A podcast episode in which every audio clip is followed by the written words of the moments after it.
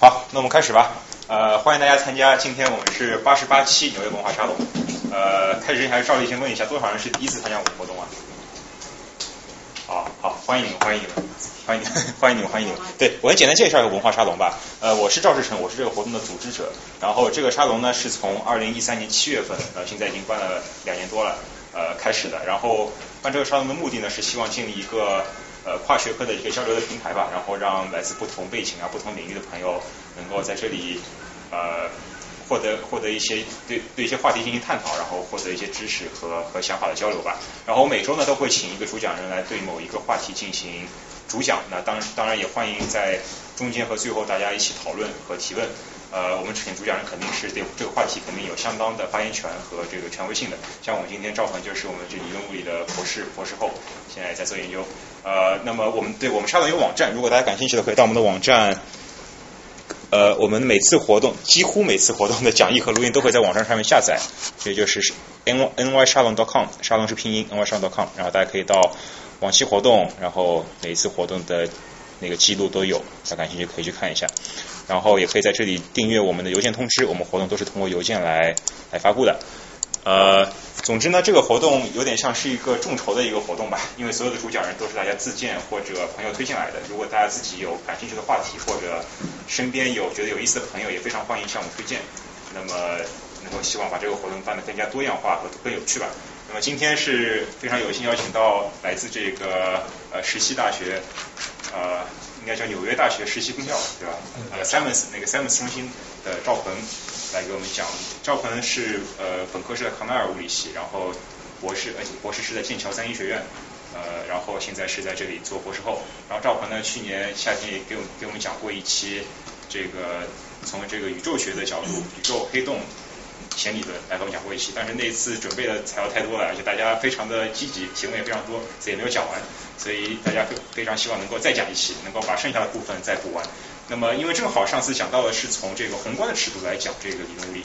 那么大家知道，理论物理现在的发展是宏观尺度和微观尺度是其实是是连接起来的嘛。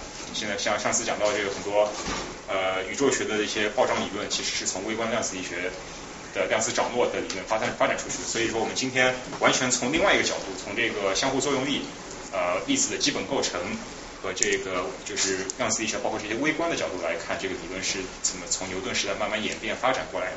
然后最后也会再讲一讲弦理论，所以相当于是同一个结局不同的分支，呃，可以说是殊途同归吧。然后如果上大上次没有来的也没有关系，这次完全是从新的这个剧情发展。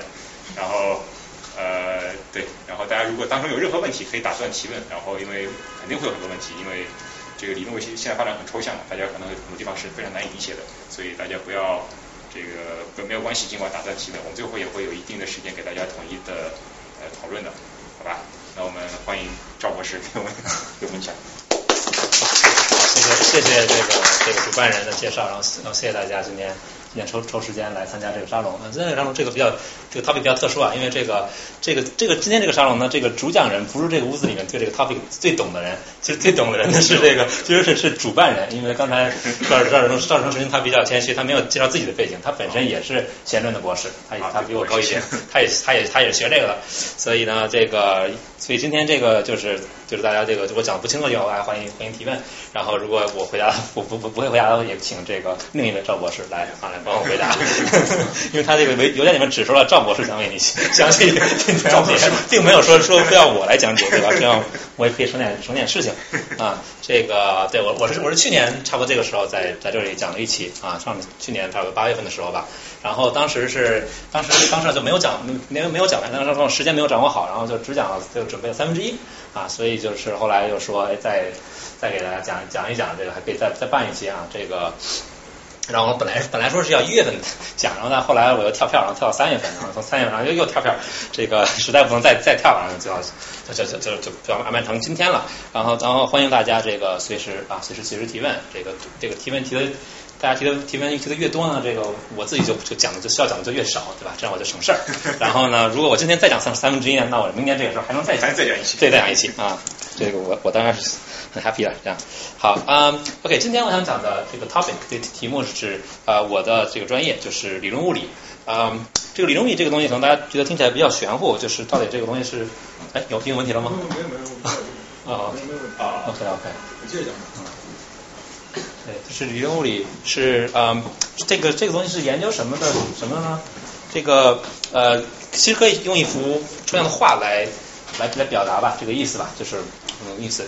这幅画是一个法国画家 Paul Gauguin 的一幅画，叫做呃，我们从哪里来？我们是谁？我们到哪里去？啊、它其实表达了，其实呃，就是就是表达了我们想追求的一个目标啊，我们的终极目标就是我们要了解我们这个世界是怎么到现在怎么怎么怎么演化成现在这个状态的，然后我们现在这个世界是由什么东西构成，我们的最基本的构成的元素，对吧？是是什么？然后还有就是说我们未来，对吧？我们的未来大到这个整个地球的尺度，整个宇宙的尺度将会是如何演化？就是就是去问一些很基本的一些问题，要探究探究这个所谓终极理论吧，啊，对，啊、然后这张图其实我非常喜欢，这个是描述了这个所谓宏观世界和微观世界的一个关系。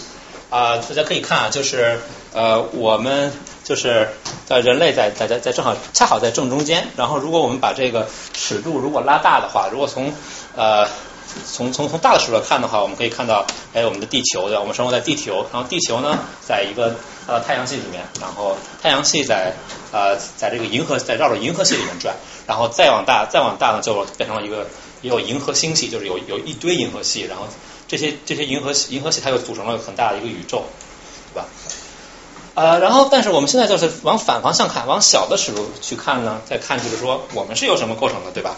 我们如果拿着拿个显微镜，拿个放大镜去看，会会发现，哎，这个对吧？这个学学生物的大家都知道，就是哎，我们是由是由细胞来组成的，然后细胞再再再往下就变成了就是化学的领域，就是分子啊，完成 DNA 啊。然后如果再往再往下的话，就是我们大家都应该比较熟悉，就是就是就是到到了原子了，对吧？原子就是已经是很小的一个尺度了。然后现在呃比较流行的就是呃就是说纳纳米科技，对吧？纳米纳米是十的负九，十的十的负九次方米，就大概就是这个这个这个尺度。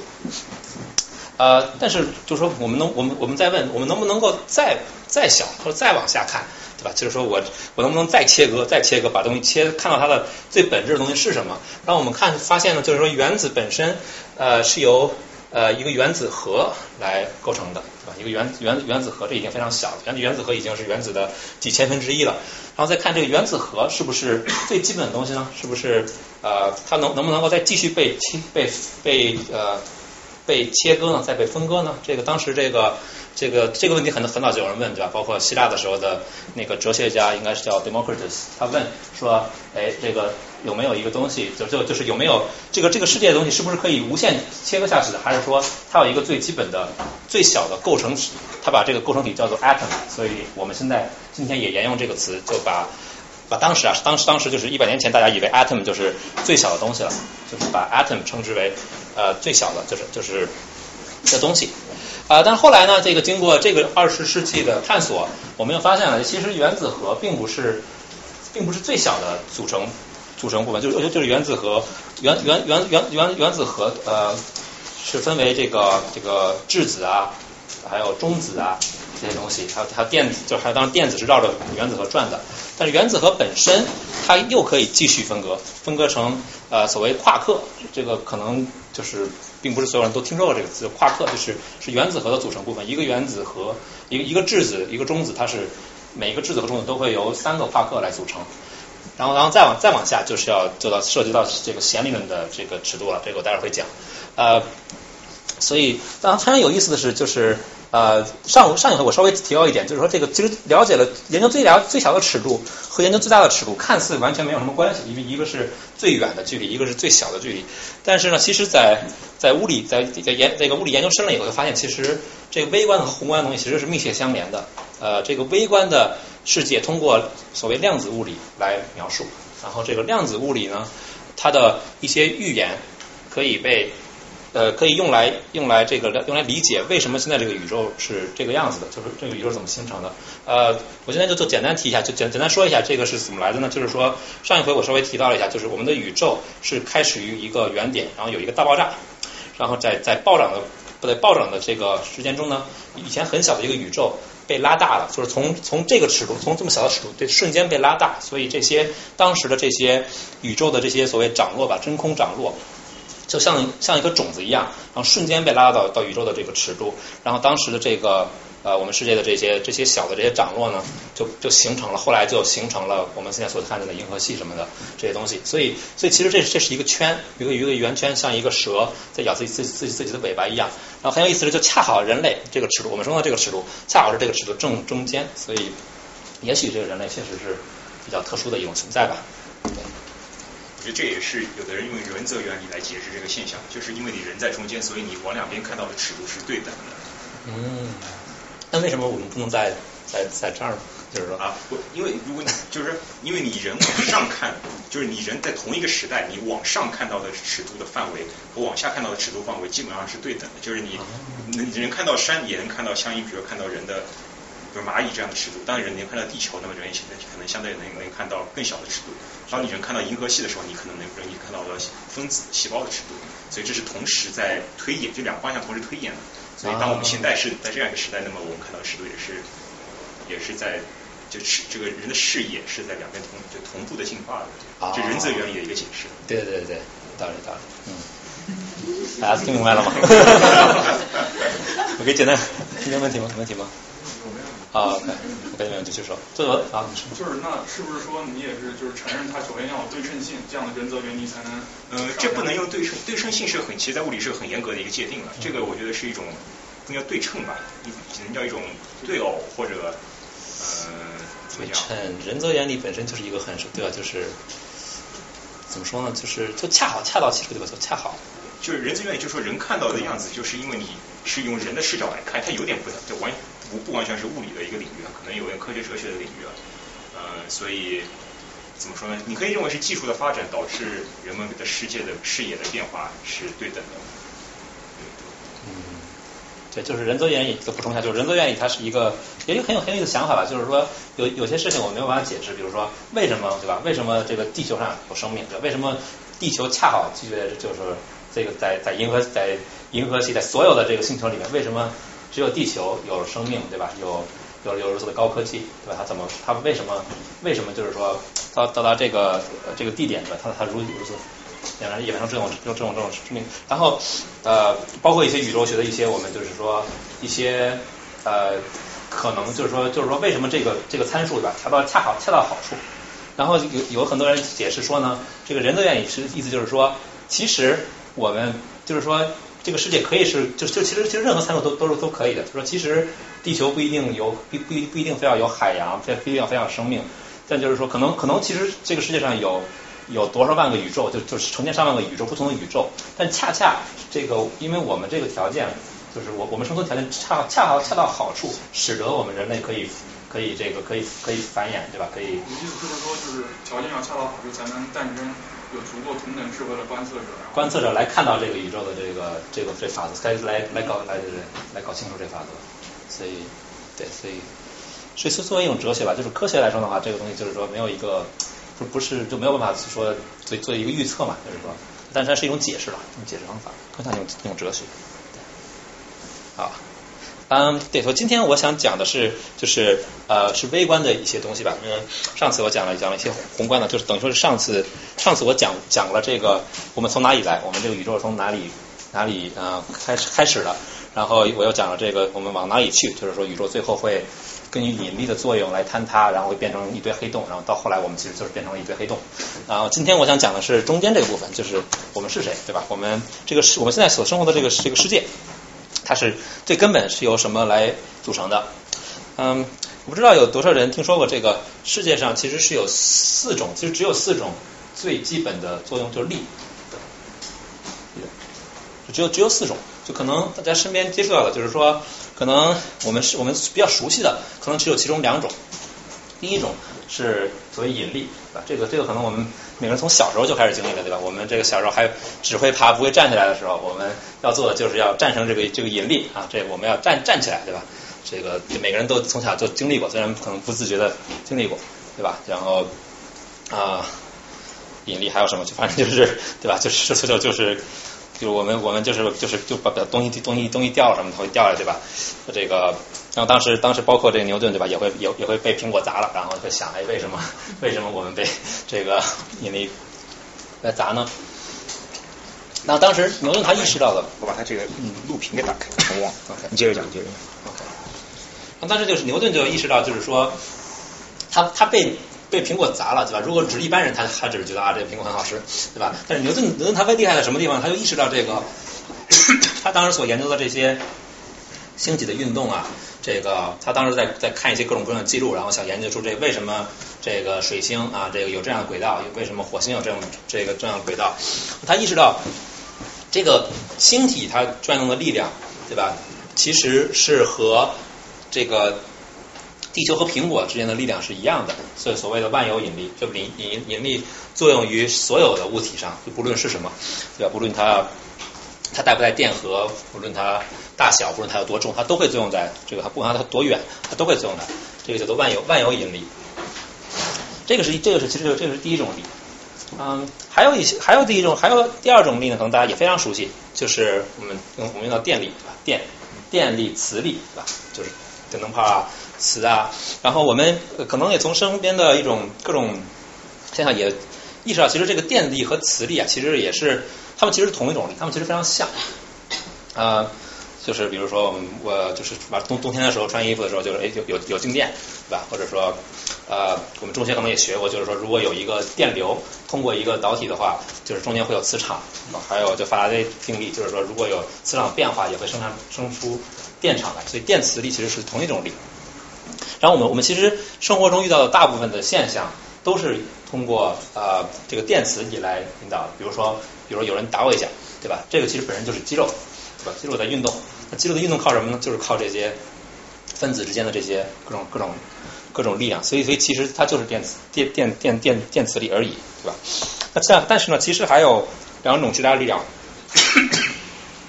相对陌生一点。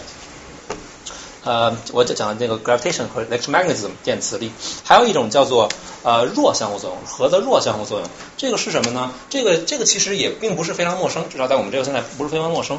就是说大家看这个元素周期表的话，会发现有些元素它是呃它是这个它是有有辐射，它是 radioactive，对吧？它可以衰变，对吧？它它就是就是相当于原子能了，就是包括就原子弹什么的都是它都所谓重重核衰变、重重核裂变。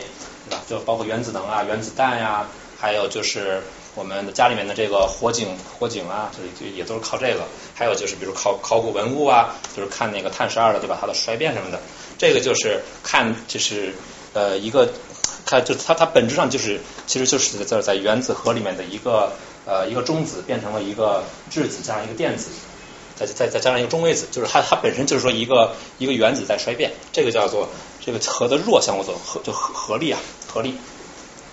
但还有最后一种力量呢，是我们身边一般不会看到的，但是这个对于我们的存在其实至关重要。这个就是所谓的核的强相互作用。什么是核强相互作用呢？就是呃我们现在的这个这个理解啊，这个图像就是说呃这个原子就是有一个原子核对吧？这个原子是有一堆电子绕着原子核在在转。然后原子核，呃原原原原原子核就是在一起，在凝在在凝聚在一起。然后这个强相互作用就是说把这个原子核给束缚在一起的这种力量，就是把它们把它们粘在一起的力量。它们如果没有这种力的话，原子核它们可以完全可以可以跑开，对不对？因为因为质子是带正电荷的，然后我们知道这个这个电荷相同的电荷是会排排斥的，对吧？所以所以如果没有强相互作用的话，这个通过电磁力呢，这个原子它就会崩溃，对吧？所以，但但但按按照按照说，包括这两个力以后，这就是我们现在已知的所有的力量，就是在我们所以可以可以探测的范围内，只有这只有这四种力量。OK，有什么问题啊？你说什么？那个算是电电磁力啊。对啊，那个分子间就是有那个，就叫我我我我化学没学好，就是是它它有那个叫叫 bond 对吧？叫什么来着？那个叫极化，极化对吧？就是就是有没有学化学的？化学键，化学键，化学键，化学键它就是就是电，就是就是本来本身就是就是就是电力嘛，对，它电子的力，对，所以所有的化学都是只有电电磁力而已。当然还有还有这个核衰变了，基本上就是对。所以它算第一个它算第一种力，对。对。但是化学性能力它不能简单的用粒子的来描述，它需要像电子云啊，它必须要用量子力学的这种概率解释来描述。但是不管是概率解释还是粒子解释，它的描述方式都是电磁力。嗯。嗯。好。还有其他问题吗？有没有一个说法说最近其中两种力被归于成一种合合同的？啊，非常好，非常好，对对对对，这是有的，是有的，就是就是理论物理的这搞理论物理的人，他们就就大家都比较懒嘛，对吧？所以就是觉得四种力太多了，能不能把这合并成三种力、两种力？最好就是只有一种力。对，爱因斯坦不是想弄一个，对对对，就想合成一个对对对对对对，当时当时就是说爱因斯坦就爱因斯坦他是一九他是一九一八七九年生，然后一九零五年发现了。这个狭义相对论，一九一五年发现了广义相对论，但他一一九五三年还是五五年才去世。那他算算这四人他干嘛来的呢？他就只干了，他基本上只干了一件事，就是想把这个电磁力和和引力给这种给它揉揉在揉揉在一块儿去，就是就把它们放在一起，然后看就是说有没有一个统一的力量，就可以呃。就就可以就是就就它可以分化成这两种力，但但是但是爱因斯坦失败了，他他花了三十年时间都没有没有成功。呃，这个其中一个原因呢，就是我们通过后来后后来才知道，就是后来当因为爱因斯坦那个时代，就是一九一几年的时候，二几年的时候，其实我们都并不知道。这些力对吧？这个 weak interaction、strong interaction，当时当时那个放射性刚刚刚刚知道对吧？那居里夫人他们那个时候刚十九世纪十九世纪呃十二十世纪初的时候刚刚知道，但那个时候还不知道这些力量存在，所以爱因斯坦他显然是没有办法。就就是后来发现其实呢，我们要先把先把这两个力放就是揉揉在一块儿，先把电磁力和弱力，它们可以被统一在一起，称为电电弱力。然后呢，后来是这个一九六几年的时候，然后一九七几年的时候才发现，其实这三个。这三个力可以也可以放在放在一起，叫做就标叫做叫做所谓标准模型，嗯，就这所有可以放在一起。然后现在所以现在就是说我们理解的其实是只有两种力，其实本质只有两种力，就是标准模型的力还有引力，就两种力。它们的作用范围和它们的强度大概从人类尺度来看是大概有多大？啊，它们的作用范围尺度啊，非常好，非常好问题。就是说作用范围的话，首先这个。引力是非常对吧？就是它是无无穷远的作用范围，电磁力也是无穷无穷远。就是我们我们可以把电波从从这儿从纽约送到北京，对吧？它也可以，而且它它在真空中也可以传递。所以其实原则上我们也可以从呃从从从从地球传到月球这样，电磁力是可以的。其他这两种力是呃是短是短距离的，因为它们非常强，所以它非常强。他们他们如果真的能能在能在这个强度上。呃，那他们如果真的能能够就是说这无穷远的话，那他他们就完远远胜过这这两个力了。这有有有一个非常形象的看法，就是说我比如说我拿一个我没有苹果，就拿一个拿一个拿一个拿一个物体对吧？我我松开手，对吧？它会掉在桌子上。那为什么这个会掉呢？是哪个力来作用？对吧？引力。那问题是，OK，这 OK 这个这个问题很简单。OK，第二个问题，它为什么？大家再再想一下，它为什么？这个钱包它不会说一直掉到地心底下呢？有人想过这个问题？就是它按理说这个这个它是地球在吸引它对吧？它为什么就是说我这么一掉的话，它它会在这儿停住呢？桌子挡着。对，桌子挡着，对 对对，很很正确，很正确，很正确。是桌子挡是什么力呢？对，桌子桌子桌子它为什么能够能够挡住这个呢？是你刚才说的电磁力。对了，对对对，因为就是说我要想穿过去的话，首先现在把这个。这个桌子想要给它破坏，对不对？破坏的话，就是等于要把它的这材料给撕开。那首先，就肯定就是说，如果到细微的情况下，就是肯定到了化学的这个分子啊什么的情况下，肯定肯定有有一个撕裂那个电子间的过程，对吧？所以就是说，这个说明呢，就是说电磁力，就从我们的日常日常生活中也可以看到，电磁力是远远大于这个呃引力的，对吧？引力，所以所以说电磁力远远大于引力，就引力引力是引力其实在四个力里面是最弱的。呃，但但是呢，就是说，如果呃到了这个大宇宙的尺度啊，在宇宙的尺度上，这个这个这个电子电荷基本上是是持平的，所以电磁你几乎没有什么力量。但在但但宇宙尺度上就有很多质量，因为有很多星球转来转去的，就在宇宙的尺度上，基本上只有引力在作用。因为电磁是有正负的，所以它可以抵消，但引力质量只有正的没有负的，所以只要有质量，它永远是在累加，不可能被被减小。对，所以它大尺度非常强。对的。引力是吸引的，引引力只有吸引，没有排斥，就是这个样子。然后，然后这其他两种力就是比他们都要都要强，但是因为他们他们的那个作用作用线范围非常窄，所以就是说我们平时看不到、感受不到它的这个力量。你讲这个作用范围是指说它随距离衰减更快啊，还是就是最终限制在一个范围内？呃，就是说怎么说呢？就是弱磁力是它是就是它是呈那种就是指指数就是衰衰衰减的，它就非常非常弱。就就就包包包括核核辐射嘛，核辐射其实其实没那么强，对吧？核辐射就是说不是说那个广岛调核站就是就连北京都会受到辐射，对吧？就是它它其实是是非常小的范围，对对对啊、还有其他问题吗？嗯，OK，啊、OK。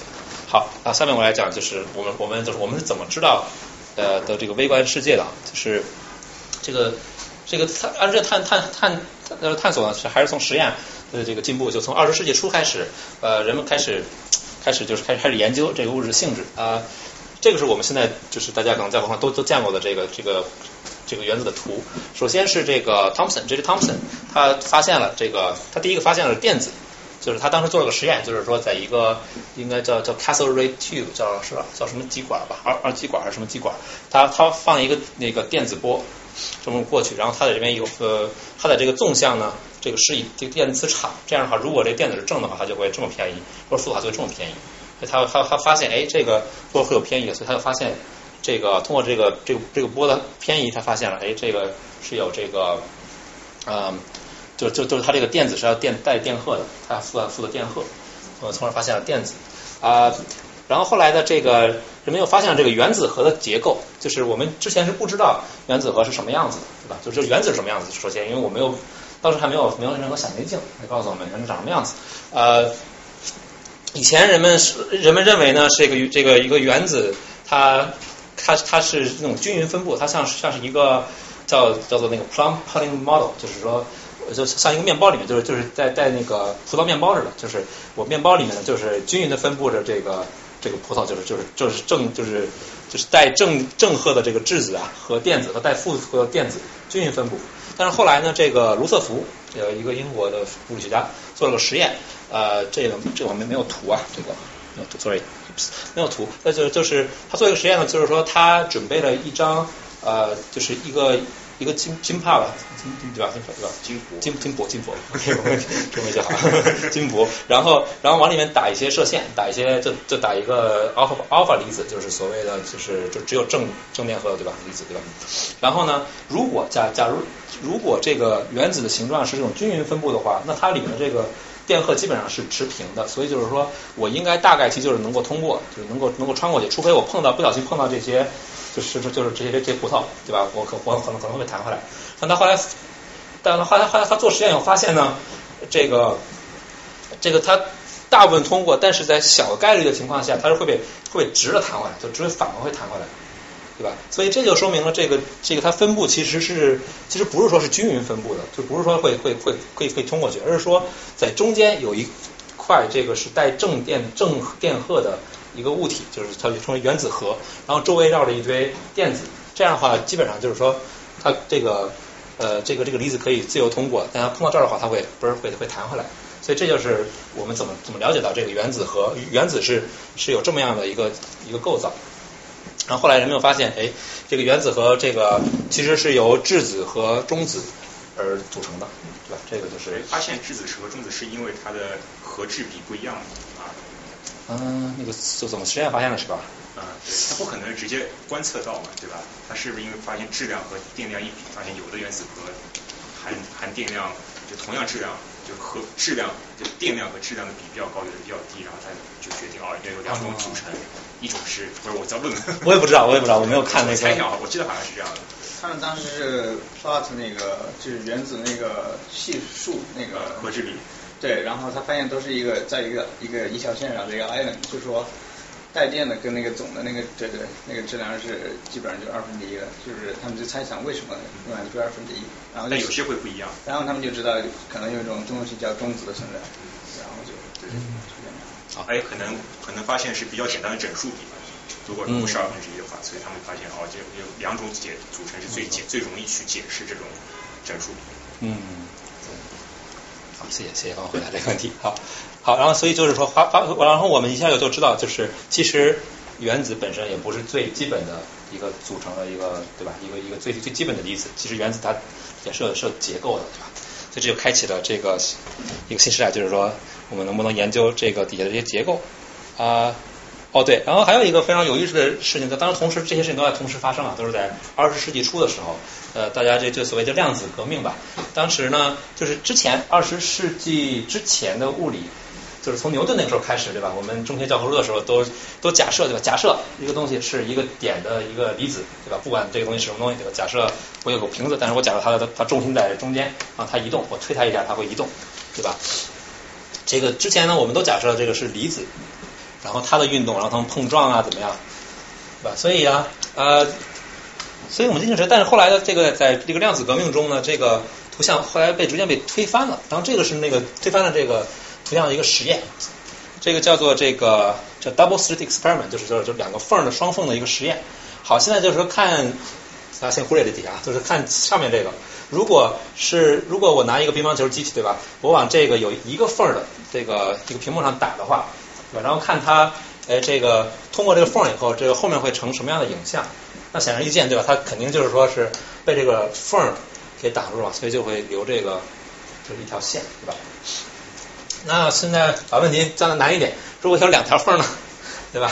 那我这个乒乓球，我要么通过这一条缝走完这缝，要么通过右面这条缝，对吧？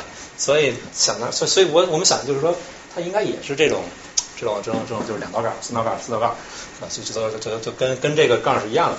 嗯，而这个波就是水波呀，它就就不一样了。这个波呢，如果它是通过一条缝的话，从我们日常经验也可以看出来，就是说。哎，这个水波它到达这个屏幕，然后可能这块儿它可能就是说是它的这个就就是最前的地方吧，所以对，所以这块儿会就是会相相对大一点，但是它它是一个它会摊开对吧？会它会它会摊开分散的。然后如果有两道缝呢，那水波它会有一个就是它干涉是吧？干涉，所以就是会呈现就是有些地方它的那个呃这个水波震荡会高一点，有些地方会低一点，有些地方会抵消，有有有有些地方会相加，所以呢。就会呈现一种这种啊条条纹的一种情况，一个 band，一个条纹，一个条一个条纹。所以显然这两个东西是不一样的，对吧？好，那现在问题就来了，就是说，如果我们现在啊，现在这个东西是一个一个电子射线机，一个一个一个电子，它发发出的是电子，就是就是就是电子电子，我们认为电子是由一个一个一个的这个小小粒子所组成的。那我们现在做同样的实验。我发现什么呢？如果是单个的话，对吧？我们看到的，就是通过通过过一段时间以后啊，看到的还是就是就是在一个屏幕上这么一个值展开，对吧？可是呢，如果在有两个屏幕的话，对吧？就是在这种这种像像机关枪一样这种这种这种使劲给它打过去的话，会发现什么呢？这个后来我们做做实验就发现，就非常神奇的事情发生了，就是它居然。这个 pattern 它它出来的出来的这个这个模这形状啊，竟然像是一个像是有有有两道波通过以后一样，它是有一个所谓这个干就干涉作用的。所以啊，这个就说明这个这个这个粒离子啊，就电子啊，它其实是有波的性质的。这个非常非常的令令人惊讶，所以这个叫做波粒二象性，就是这两个东西是就是波它就有有粒粒子有波的波的性质。然后更有意思的是就是。这个电电子是一个对吧？电子它是一个，它是一个非常小的粒子对吧？它是一个微观粒子，所以呃，通过通过这个量子来描述。就如果我们我们想问问这个问题，就是说这个这个粒子它到底是通过了我放了一个例子，它到底是通过了左面这个缝呢，还是右面这个缝？我们我们就是假设就是说去观察这个这个这个缝的，我我们就它在在这个电子到达这个。呃，屏幕之前我们把它把把它拦住的话，看它到底是左面还是右面。好，现在我们去观察，啊，观察以后呢，我们知道这个电子它是到底通过左面的缝还是右面的缝了。可是呢，等我们观察以后，然后再看这个后面这个屏幕的结果，它竟然出现的结果是只有这个只有两道杠，就是说这个离这个电子它又变成了它又变成了一个离子，就它以前是个波，但是我一旦观测它以后，它就变成了离子的。离子的这种，它就它的行它的行为就变成了一个离子的行为，所以所以这个也是非常奇妙的一个地方，就是说这个电子电子它同时它有它具有离子的性质，它也同时也具有波的性质，这就是玻玻璃二象性。这这个这个就是这个其实这个实验其实就是量子力学的一个最最最核心的一个实验之一吧，因为它告诉我们很多事情关于关于这个量子力学的本质啊。呃，所以后来这个非常奇怪，所以后来这个薛定谔，薛定谔他就呃他就设计了一个这个这个这个他他为了解释这个现象，把就直接把这个尺度拉大了，就是说在我们日常生活中如果有这种事情是非常是非常奇怪的，他他他就这个就是著名的这个薛定谔的猫这个所谓一个悖论吧，就是呃这个薛定谔猫讲的是什么故事呢？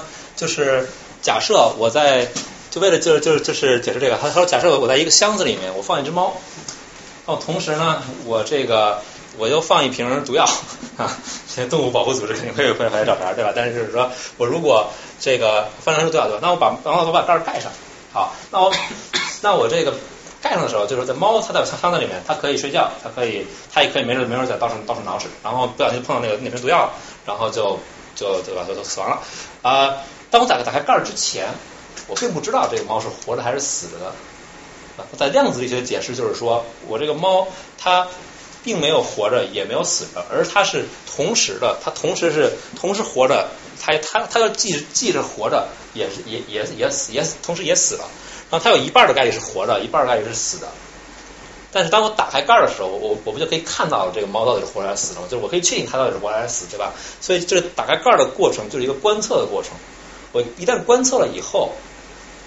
这个猫就是就就等于说我就把这个这个态给决定了，观测之前观测观测之前和观测之后是有区别的，就是我这个实验本身是依赖于我的观测的，这个是量子力学和经典力学最大的区别。经典力学的话就是说事情是独立于你你在不在发生对吧？你只是去一个被动的观测者，可是，在量子力学中，这个观测者本身其实他也是主动的去加入到这个实验里面去，所以观测这个行为是是这个是可以改变一个物理的态的。有没有问题？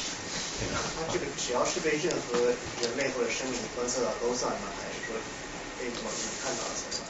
就是说我必须要有一个仪器吧，一个仪器，当然也可以人类，也可以人类眼睛，也可以是，对吧？就是说一个仪器会去干扰它。就是说我要我我我我拿一个光一个光子来，对吧？我我如果我如果去观测，首先我肯定是要有有有有有东西来探它，对吧？就是拿拿个拿个针的碰它，或者拿个拿个光去去去去看它。所以说它会会有一个。在这个仪器记录下来，的你还没有看的情况下，你还可以说它是继续活跃着死。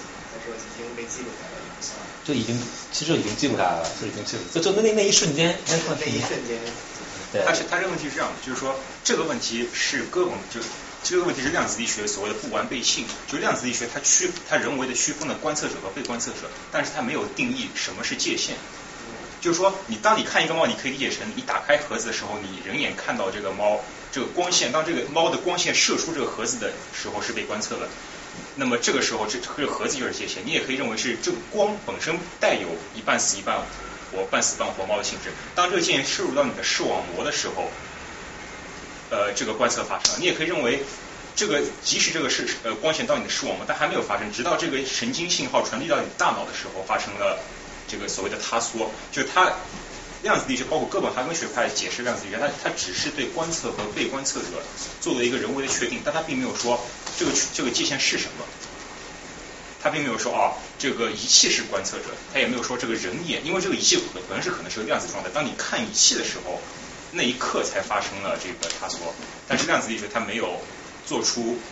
就是在这个界限上做出定义，说什么是观测。其实我你也正常，你也回答我。还有一个问题，就是在你刚才量在在电子打出去的时候，是因为仪器观察仪器对它产生影响，还是我们看这个仪器的东西产生了影响？它没有没有对这个定义，对，所以这个是量子力学所谓的不完备性。所以量子力学是量子力学是自洽的，首先就是它所有东西是不不互相矛盾的，但是它是不完备的。嗯，对。还有没有可能就是？还有一种是那个平行宇宙，就是也许你看到他活的，我看到死的，我们就分开到一个不同的，就是对，这是另一种解释，这是不同的解，不同的解释，就是对量子力学不同的，就不完备性的某些呃，可以说拯救的尝试。对，就是量子力学它有有一套它自己的公理，但是但是就是理解它非常困难，所以就是不同的人、不同的组，它有不同的解释。那这个解它只是一个解释而已，就是嗯这个样子。对，所以还有一个就是这本身也是概率性的事情。这个这个这个东西意思就是说，你做一千次这样的实验，有五百次是活的，有百次是死就你重复就批量生产一千只盒子，里面有一千只猫，然后你每一个单独去看，发现五百只死，五百只活，而不是说你一个盒子打开看，再盖上，再打开再盖上，就当你一个盒子打开了，它的它就确定了，你再盖上再打开，它还是那样，它是不会变的。嗯啊，就是像这个包的话，你打开之后有一半火一半死的可能。那刚才关关注那个，呃，就是双分的时候，你说观测到的都是粒子性，那有没有可能观测到一半可能性是波的形式？你说你说猫吗？还是在？对，就是呃刚双缝实验才的话是一半一半嘛，就对是观测的话，但刚才你说如果对那个进行观测，呃，你说看到的都是打出来就是两条分，那就是那有没有可能就是你观测之后它还是呈现出那个波呢？哦，他那个所谓的这个，你先讲。啊，那个跟跟跟长得比较好一点，就是他他这里面他和那个就就稍微不太一样，因为他这个就是说是呃呃这个其实就是稍微不太一样，就是因为它那个那个说的是这个离子它本身它同时具有波或者呃或者离子的性质，那就是说在这里面就是说刚才呃这个这个情况下我们可以问问的问题就是说这个离子它到底是通过了左面还是通过了右面？它有有一半的概率会通过左面，或者有一半通过通过通过右面。就我打打一一千个乒乓球，再打打打一千个电子，可能有有五百个通过左面，五百个通过右面。这个东西，这个这个东西我我我们是不知道。就是说，在我观测之前，我只知道就是就是就是有一半的概率它会通过左面，一个半它会通过右面，因为像一个波一样嘛，对吧？但是但是我一旦观测了以后，我就我就我就只能看到它到底通过左面还是通过了右面。所以我每做一次观测，我就得到一个一个数据，就是通过右面。就是你你的意思是不是说，就是一半儿的左面，一半儿右面，在观测之前是不知道的？就是按道理来讲的话，如果它是粒子性的话，它应该在观测前就已经就是没有其他影响的话，它应该就已经以沿一条确定的路线去走，但它中间会有一些波动。在对呃，就差不多，就就是就在观测之前，这个离子它其实是可以走，它其实两个都都都可以走，而且两个都走，都走，它两个都都走，对。或者说你可能在。其实一个比较好的解释就是说，观测之前它是一个态，你一观测就改变这个态了，相当于投影到一个地方。对，比如你这个猫一样，一开始观测之前，这个可能是一除以根号二，它也可以除以一除以根号三，那边是一除以多少另外一个数。然后就说一旦你开始测量它是死或者活，我也可以测量它是饿着还是饱着。但是我们测量的是选择是测量死还是活，但一旦我们打开看见它是死的时候，你就改变了这个态，这个态已经变成那个一除以根号二分之一，已经投影到那个上面去了，所以它就观测结果跟观测者的那个是否就是说有关？一个一个物理态，如果你观测了，观测本身就是把它作为投影，观测完的时候，它就投影到那个态上去了，态。所以这个为什么下面这个图，你这一个眼睛就是一个仪器，你在就你这个仪器就是你我就是想看它到底走的是哪一个，就相相当于我就是想看这猫是死还是活。那你一看呢，它整个行为又变成，因为它只有两分之一、二分之一可能嘛，你这么一看，它就这个波的形现波的这个属性就没有了，因为它完全就变成了粒子了，所以你只能看到两两条纹。但是你如果不去看它的话，它呈现的就是那种条纹的这种衍射的图那个那个那个图形。这个现象它不完全取决于那个行为的发生者，还取决于观测。对，观测行为会影响状态的状态。那上面那种好几个条纹的，是也是一种观测。它是最终的观测，它最终观测它是最终的观测。它它我没有观测，我没有去看那个粒子有哪条缝儿，我只是想看最后它这个形成了怎样一种强度的这个这个图形。但就是你看到那个图，你并不知道这个粒子是走哪条缝儿啊，对吧？就意思就是，中间那个观测者，其实意思就是，首先就是所有的人都往那儿去，中间那个观测，其实意思就是设个关卡，说只有那个呃体重超过这么多人才能过去。然后既然已经只有这么多体重人可以过这个缝的话，那你最后最后来观测的肯定就是体重超过这么多人。但如果你不设个这个关卡的话，那后面观测的可能就是所有体重人都可以。就是第一种现象。这个观测的方法是什么？具体的吗？你是说最后的观测还是最终这个？是中间这个，就是走哪个缝儿？对最后呃，这个吗？啊，我想一下，啊，这个是，我想一下啊，稍微回忆一下。这个就是我就比较，假如假如说我一个一个电子对吧，给它打过去，然后呢，啊、我想一下，想一下，所以是不是其实观测本身的行为影响了电粒子的它的运动轨迹？是的，是的，是影响。嗯，对对对对对。不是影响运动轨迹，而是影响这个粒子电子态。状态。对，因为首先它这个电子是一个一个发的，就它发很快，但它是一个一个发，这个很重要，一定要一个一个发，不可以连续发。然后我在发的时候，比如说我在一条缝上放一个仪器，如果这个电子走过来呢，我这个仪器会，比如灯会亮一下。对，然后我就知道哦，比如说有一半个电子，那我就第有第一、第三、第四、第五、第七个电子经过了这个，其他经过那个，这叫这就是观测。那你这么一做，它就变成了这个。但是如果你不这么做呢，你看到就是上面这个。所以还是对。对，上面上面就是我我可以把一千个打过去，然后然后它最后形成的等于说是我这一千个它最后的结果，对吧？嗯。它通过这个概率来说，就是说，对对，就和五百个这个五百个那个那个。但这不就是两种观测行为？就是第一种是说我不要看经过哪个缝儿，对，你能看到五条线；第二种我要求看经过哪个缝儿，只能看两条线。对对。但我觉得这有点像哲学问题。呃，不不不。最后这个你肯定是要看到的，不然你什么都不知道。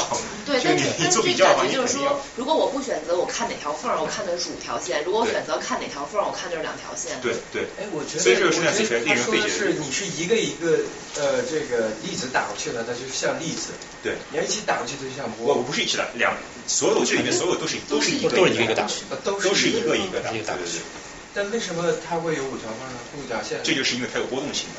对，但是不是我没不明白你说这两个实验的差别，都是一个一个打。对，差别在于在右上角这个图呢，我不看，对我并我观测在那个缝做一个观测。那下面这个图呢，我就想看一下这个是走这条是有没有走这条这条缝儿。对，就认为观测行为导致了它结果的。这个是很打破我们传统感觉。对对对。一个东西我们看它跟不看它是一样的，但明显这里面你看了它就跟你不一样了，是因为你看了它。这个算最基本，最基本讲。这个都也是花样。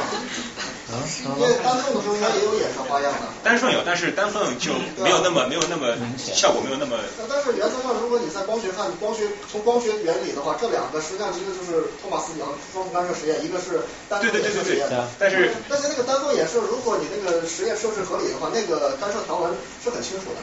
单缝衍射是因为它的缝宽的关系。不可能很宽。对，但是有双缝衍射是因为缝间距的关系。呃，对。所以它有一个选择，但单缝衍射它。我们不讲单缝衍，就是因为单缝衍射，你有一个有一个，你你单缝你可以把它理解成很多很多份的一个没有间隔，还是边上嘛，对吧？stack 在一起，所以就非常好非常好理解。应该还是有花纹的，对吧？有有，但是我们就不考虑这个这个这个现象，不好不好不好解释。是这个物质除了波和力之外，还有其他三项四项？没有，是啊没有，只有只有两，只有俩，行行了。只有一个，要么就是粒子，要么就是波。不不是，要么是就它既有粒子的属性，也有波的属性。有没有第三项？没有。在对在粒子上，它这里边还只有两种波和粒子。像像波的话，它和能量；还有粒子跟物质的话，它有。呃，像波的属性是有，比如干涉啊、衍射啊，呃这些现象。然后呃波呃粒子的话，就是像呃动量啊、能量啊。似乎波的话，似乎是一种我要有一个物质以后，它们相互作用，然后产生一个波，它们是一个那种相互作，似乎跟能量有点相关。它都有能量，它它都都都可以传递能量。对，它的波，它人们看他们的呃关注的物理量是不一样的。对，因为波是个振动嘛，对吧？你要考虑它振动周期啊，它的振幅啊、相位啊等等。但是粒子它就不需要考虑。这个正能量，正能量，有对。嗯。如果物质还有其他项，比如三项、四项，不知道什么项，换一个其他的观测方式的话，是不是就会有其他的那个实验的结果？你是说这个就是怎么说？这个奥奥卡姆剃刀法则嘛。我我已经有很好的理论去解释这些，为什么还要去增加一些无用、没有意义的一些一些属一些属性呢？也也不是这么说吧，我觉得本身这个物质这个东西。为什么说它波粒二象性？是因为我们历史上传统的观测，我们看到很不一样的性质，波波跟粒子很不一样的性质。但是我们现在所有东西其实就一个东西，它只表现出了两种性质而已，并不说它是两种东西，其实还是一种物质，只是两个像。对对，两个像。就是说我们以前 像，就是你觉得你好像觉得波就是一种振动，但是那是传统，那是很早以前的那个那个概念，波也是物质。不是说波是因为有振动才有，是因为物质振动才产生的，它本身就是一种物质。就是我就是我我是感觉你今天说的这个跟那个社会科学里面做研究特别像，就是一个一个历史学的学者他研究的过程当中，是否有一个绝对的真实，他的视角对于他最后的研究结果会有极大的影响。然后包括我们现在在观测一个东西的时候，就是你是否对它进行观测，其实是跟它有一个 interaction，就是你并不是单向的对它进行一个做它也就是你观测结果也会同时被你观测的那个行为所所受到影响。就是涉及到一个是否有真正的一个绝对的那个真实存在。对对对，所以所以为什么量子力学的出现引发了科学哲学的新一轮的这个高潮？因为之前人不讨论哲学问题，现在开始讨论科学哲学问题。对。但是有一个疑问，我觉得我很赞同他们刚刚刚那位同学说的这个道理，就是相当于是如果你不做观测，等效的相当于是你在体系的哈哈哈密顿量上面引入了一个相互作用项，这个相这个相互作用项会导致这个波函数进行。随时间的演化，会不会就是说这个相互作用项会导致波函数，比如说以前是叠加状态，它会随时间演化到某一个确定的 x state 上面？有有可能，我觉得有可能。呃，但是这个这是这是一种学派性的证明这个结论。这就是叫什么？这也是量子学的一种对测量一种学派嘛，是吧？粗粒化粗粒化解释。呃，不太一样吧？不太一样，是吧？但是但是这个有点复杂了，我们现在还是讲最基础的这个量子一个原理。我有一特别。特别俗的问题啊，就想知道，假如说我知道这玻璃二效性之后，它怎么影响我造出一个原子弹呢？就是说它怎么应用呢？我知道它就是两种光的方式，看两条线，五条线。应用哎，应用我想想，怎么做原子弹来着？我想想。现在 现在有很多，现在有很有那个量子计算非常火嘛。你可以把它理解成，就是说，比如说量通常的计算是这样的：我希望从步骤 A 得到步骤 C，那么我需要知道步骤 B 是什么。就是我需要它整个，比如你要写，当你写程序的时候，你需要写步骤 A 到步骤 B，它就有逻辑。所以不不，尽管你不想知道步骤 B 是什么，但是步骤 B 必须在那里，对吧？如果你想看，但是量子我我不懂量子计算，我是我是粗浅的理解。量子计算是你可以输入一个量子态，就是这个态既有可能是一种情况，也有可能是另外一种情况。当这个量子态最后当它到达 C 的时候，它是产生了一个确定的结果，但但是这个过程中 B 的结果是不确定的，但是你不关心，所以无所谓。所以它就可以大量的减少这个计算，因为比如说你要在经典的情况下，你需要走两遍，就 B 是第一种情况下走一遍，B 是第二种情况走一遍，但是量子可能一步就可以达到，它可以大大的减减简化你的计算量。所以这是某一种，就是我我我我不是很很懂这量子计算，但我觉得原理上它是可能是这样。所以这还是它一种一种应用的。那这种计算是真正用到量子吗？还是只是一个概念上的假设？应该是真正用到。呃，不是，量子计算是因为那个它是 qubit 的话，之间一定要有一 entanglement，一定要有纠缠。嗯。就一定要纠缠的话，那个编码实现那个逻辑门的时候，它可以互相就是比如说零一一零零一这样过去。如果你之间没有纠缠的话，你就是没法操作。对，但它的这个输入态是量子态。要一个纯量子上面。啊。它输的是量子态吗？对，你比如说你输入零一零，然后你输出是一零一，嗯，就相当于是一个逻辑图叫 gate。但是那个 gate 操作操作的时候是前提是要有这个量子纠缠存在的，而这个在经典物理中是没有被用的。对对。嗯，对我我刚才在想怎么做一个原子弹来着？好像做原子弹时候没有用到量，不需要量不需要量子物理的，因为它这个多体问题。我可以给一个比较简单的例子，我们生活中接触到的用到量子东西，那就是激光，激光就是很量子的东西。因为你要产生完全一就是拆一模一样的那个光子，你必须用量子学。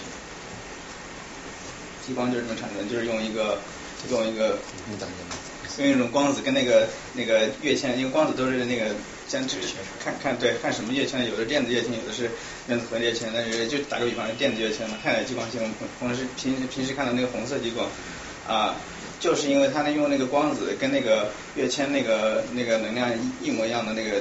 就是隔得很近的那个光子去去激发它，一激发它，那个新跃迁得到光子跟那个光子一模一样，所以整个激光所有的光子都一模一样，就一个态。所以你得到高纯度的这个光。这就是量子学，没有量子学不可能有激光。但这个例子也不够生活化，生活里没有激光，大家不用激光。有吗？你的 DVD 啊什么的不全是激光吗？没没有那个那个 Blu-ray 不也是激光，就是蓝色激光而已。那个色儿自己染。哈哈哈哈哈！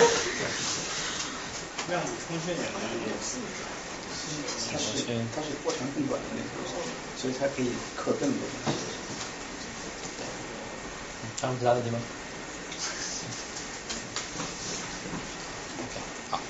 对，反正就是量子量子一些这个它这个性质就非常的非常奇奇特吧，然后就是就是大家各种解释，但是没有人说能够彻底理解它，就是包括很有名的这个物理学家，忘了是奥本海默还是波尔也说，这个世界上没有人真正理真正理解量子力学，我们只是用拿是拿拿拿来用，它作为一个工具，就是我们我们它有还有足够的工具可以我们来算，但是去想它的意义的话，就会真的会进入哲学领域，可以。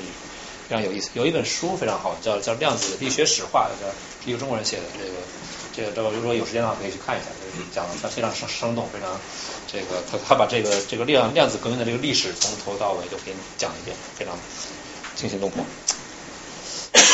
好。好，就是 OK。今天今天我的我的 focus 就是这个是想讲这个就是二十世这这个力量对量子革命是发生在二十世纪的前半叶。我现在想讲的是这个四种力，也就是这个理解就是也就是二十世纪后半叶发生的事情，二十世纪后五十年发生的事情。这个它等于说是这个量子量子革命的一个延续，它等于说把量子量子理论用真正用上来，用来理解高能的，就是就是离子物理的性质啊，还有这个高能物理。这个把量子推广，量子学推广，一种推广呢，叫做叫做量子场论。量子场论就是其实也是用到这个波粒二象性的一种一些概念吧，它是一个推广。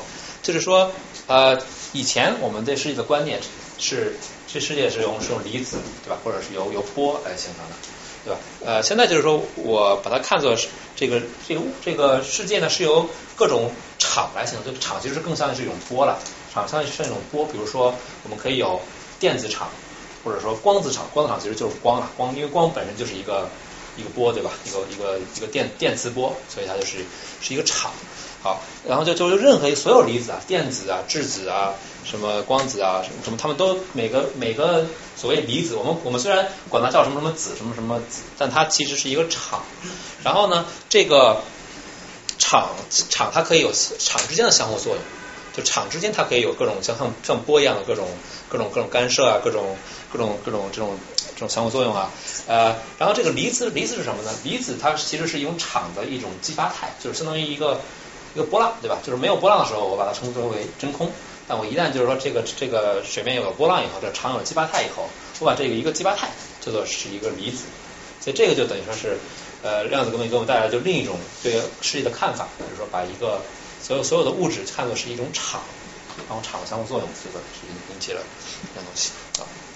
还有一个问题，就是是一个粒子等于一个场，还是两个粒子等就它们相互作用再形成一个场？是这样，就是说一种粒子对应到一一种场，就同一种所有，比如说所有的这个这这个，比如说这个这种观点，其实解释了解释了一些一些一些事情，比如说所有的 世界上所有的电子都一模一样，都长长长得一模一样，它们电荷一模一样，它们的重重量一模一样，为什么呢？是因为它们都是同一个场的各种激发态，就是两个电子等等等等等于说我从一个场我我我我我有我有我有我有两个波，两个波一模一样，这样，然后然后是场和场之间的相互作用，要就是是一个比较抽象的一种一种相互作用。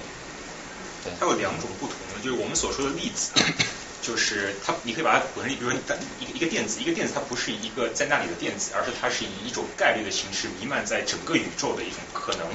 但是当你看到这个电子的时候呢，它就像刚才看到猫的时候一样，它就因为被你看到了，所以它就以那个那个那个尺寸或者那个结构的形态塌缩到那个点来被你看到。所以你因为是你看到，是因为你要做一个观测，那这是一种这是粒子的一个场。那但你不去观测的时候，它就是一种弥漫在全宇宙的一种可能性。还有一种就是两个电子之间怎么相互作用呢？就这两个场之间会有一种 interaction，这个 interaction 是另外一种场。就是我们通常说的叫叫这个呃呃费米子和玻色子嘛，就是用来描述所谓的子，就所谓的就是所谓的这个基本粒子和粒子和那个物体物体之间的相互作用，就两种两种不同类型的场。不好意思，那你刚才说两两个电子的场是两个场？两个电子嘛，两个两个它其实是一个一个场。那我们现在有没有我们有没有办法实现只有一种场，单纯的只有一种场？这是理论物理的那个那个目的，就是这个东西我没有办法观测到，因为我观测的时候，我必须要让两个东西相互作用起来，才能它它单独就可以作为一种一种形式上的一种存在，对吧？我我我对吧？其实这个场本身它是一种假设，对吧？因为我们假设这个这个场它弥漫在全全宇宙，我们不可能说到宇宙的尽头去看这个场，但是但我们可以通过我们在地球实验来验来验证这些理论的一些结果和预测。看到这个场呢，就得借助另一种场，才让它你才能观测到它是存在的，否则你看到它不对的。能不能定义一下，就是场的定义是什么？然后另外一个就是你说它有几种场才会？好，场的定义就是说，呃，其实就跟其实其实这样一种场，我们说一个温度，温度是一种场，在在时间和空间的每一点都有一个数字，这三十度、二十度。它有几个测量的数据？嗯。它有几个测量的这个？测量的空间上看性，您是您是指什么？呃。就是温度这个场，就什么都可以用这个东西来解决。就是说我就是说就就就所有场，它它它的定义就是说，在时空每一点它都有有一个数，有一个时空的函数，函数一个函数啊。就这个这个值可能是比如说一个标量，就温度，也可能是个向量，一个一个速度，也可以是一个方向，风向性，风向有一个场，风向在每一点我告诉你，这个风是往里边走的，它就一个向量场。对，嗯，数学里是可以用几来代替。什么？在数学里能用几啊？那个几几几坐标？不是。跟那跟那个 set。set 对，能不能用 set？啊，抽象的时候应该也是可以的。一个一个 set。就就比如某一个点上有一个 group，有一个，对，也也也可以的。就是比如说，呃，比如说，待待会儿我会讲，就是说，呃，现在我们就是就是理论就是坐在这个所谓的 Young-Mills 理论上。Young-Mills 理论它就是说，在时空的某一点，每一个点上，我都有一个有一个东西，它取值于一个一个群。对，所以说可以很抽象的理解，就是。对，就好比是个黑盒子，你输入是时间和空间，它输入输出可以是简单一个数，也可能是一个一个 class，一个可能一个很复杂结构都有可能，它都是场。对，它可以非常非常广义定义这个东西，在身边时空上都可以叫场。对。同时在电子厂里面，那些电子它们互相之间会可以作用，那就是不同的厂之间的相互作用，你说的那种就是跨跨跨过厂的那种作用，对吧？但是呢，相同的就是我们大家都是电子，嗯，相互作用就在这个场中间的一个作用。呃，那那是要用一个额外的场来描述它们的相互作用。啊，对，那就是跨，比如说电子跟光子，就是不能够相互作用。呃，那就看理论了，那就看理论了，对啊，理论如果理论里边有这一项的话，一会儿一会儿它可能会显示一些函，显示一些那个那个那个函那个方程，你就可以看到，如果一个代表电子的场和一个代表光子的场，它们它们是就是有一个有一个数把它们联系起来，它们是是同一项，那么它们就是有相互作用；如果没不是同一项，就没有相互作用。对。有其他问题吗？好，OK，好，现在就开始就是开始奇怪奇怪的东东西开始出出出现了，就是说呃，一旦我们这个有了这个量子量子力学、量子场论的这个这个架就就就就这个这个框架以后呢，我们就可以完全从从理论的方向来推这个我有没有一种预测，对吧？有新的预测，然后这个呃狄拉克在一九三二年代、二零年三二年的时候，呃，发现他预预言了所有的离子都有它相对应的反离子。这个不是不是呃反反物质，这不是暗物质，这就可能有人听过什么是暗物质，这和暗物质不一样。反物质就是说是是这个物质和它完全就是几乎一模一样，只是它的电荷不一样。就比如说我如果这个这个是负的，比如电子，它的它的反物质什么呢？它的反粒子什么呢？它的反粒子叫做正电子。正电子就是说和一个和一个负电子可以可以可以碰到一块儿的话，它就可以把它消灭掉。它它可以就是就可以消灭掉一个一个物质，这个叫做反物质。呃，释放大量能量，嗯，对，就可以释放一些能量，对对对对，释放能量，对。那这个这个实验实验真的可以可以证实了，所以就是说，呃，比如说这里有有有些例子，比如说这里有一个电子 electron，然后它的反粒子叫做 positron，positron，它们两个可以撞在一起，然后它们有一有有有有一股能量，然后变成了 gamma ray，就是所谓光啊，gamma ray 就是就是光来发来发射，就是这样。什么？怎么证实的？对吧？问我实验问题，实验证实的。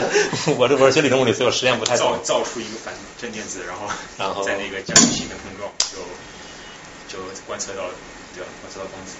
哎，当时那个正电子不是那个谁吗？安德森在那个研究室里都看到了。是吧？是安安德森，但安安安德森怎么怎么看到的？他他他应该他那个电子，我记得好像应该，比如说他是应该往右转的，在磁场中，他发的这个这个电子完全相同的往左转，完全对相同。对，它是反着的嘛。对，因为它带电荷是反的。对。它正好就是啊。我想问一下，好像在小说里面看到有一种叫反物质带的东西，这个东西做出来了吗？反物质带是吗？哎 太酷了，我做出来太好了。反物质你首先很难去获得。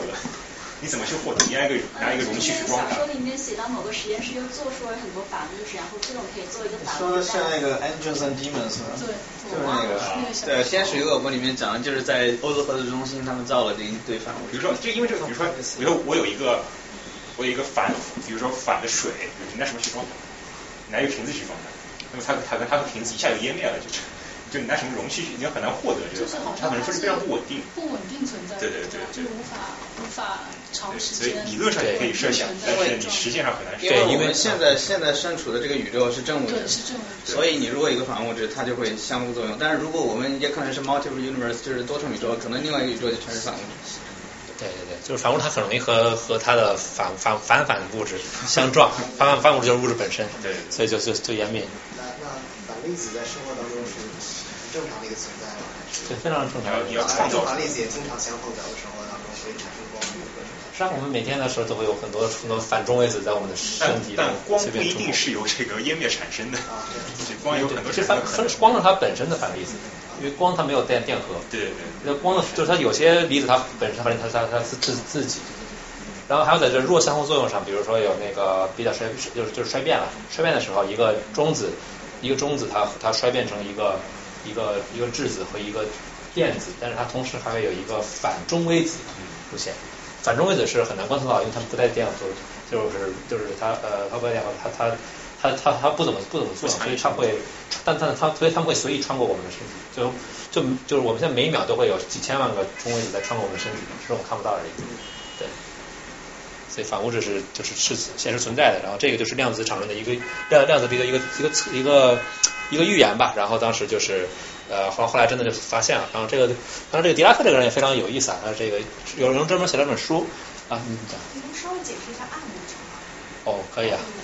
暗物质是什么来着？哦，对对对，暗物质我上次上次的时候提了一提了一点，暗物质是它的它来源来源完完全不一样。暗物质是最近就也也是近五十年才发现的。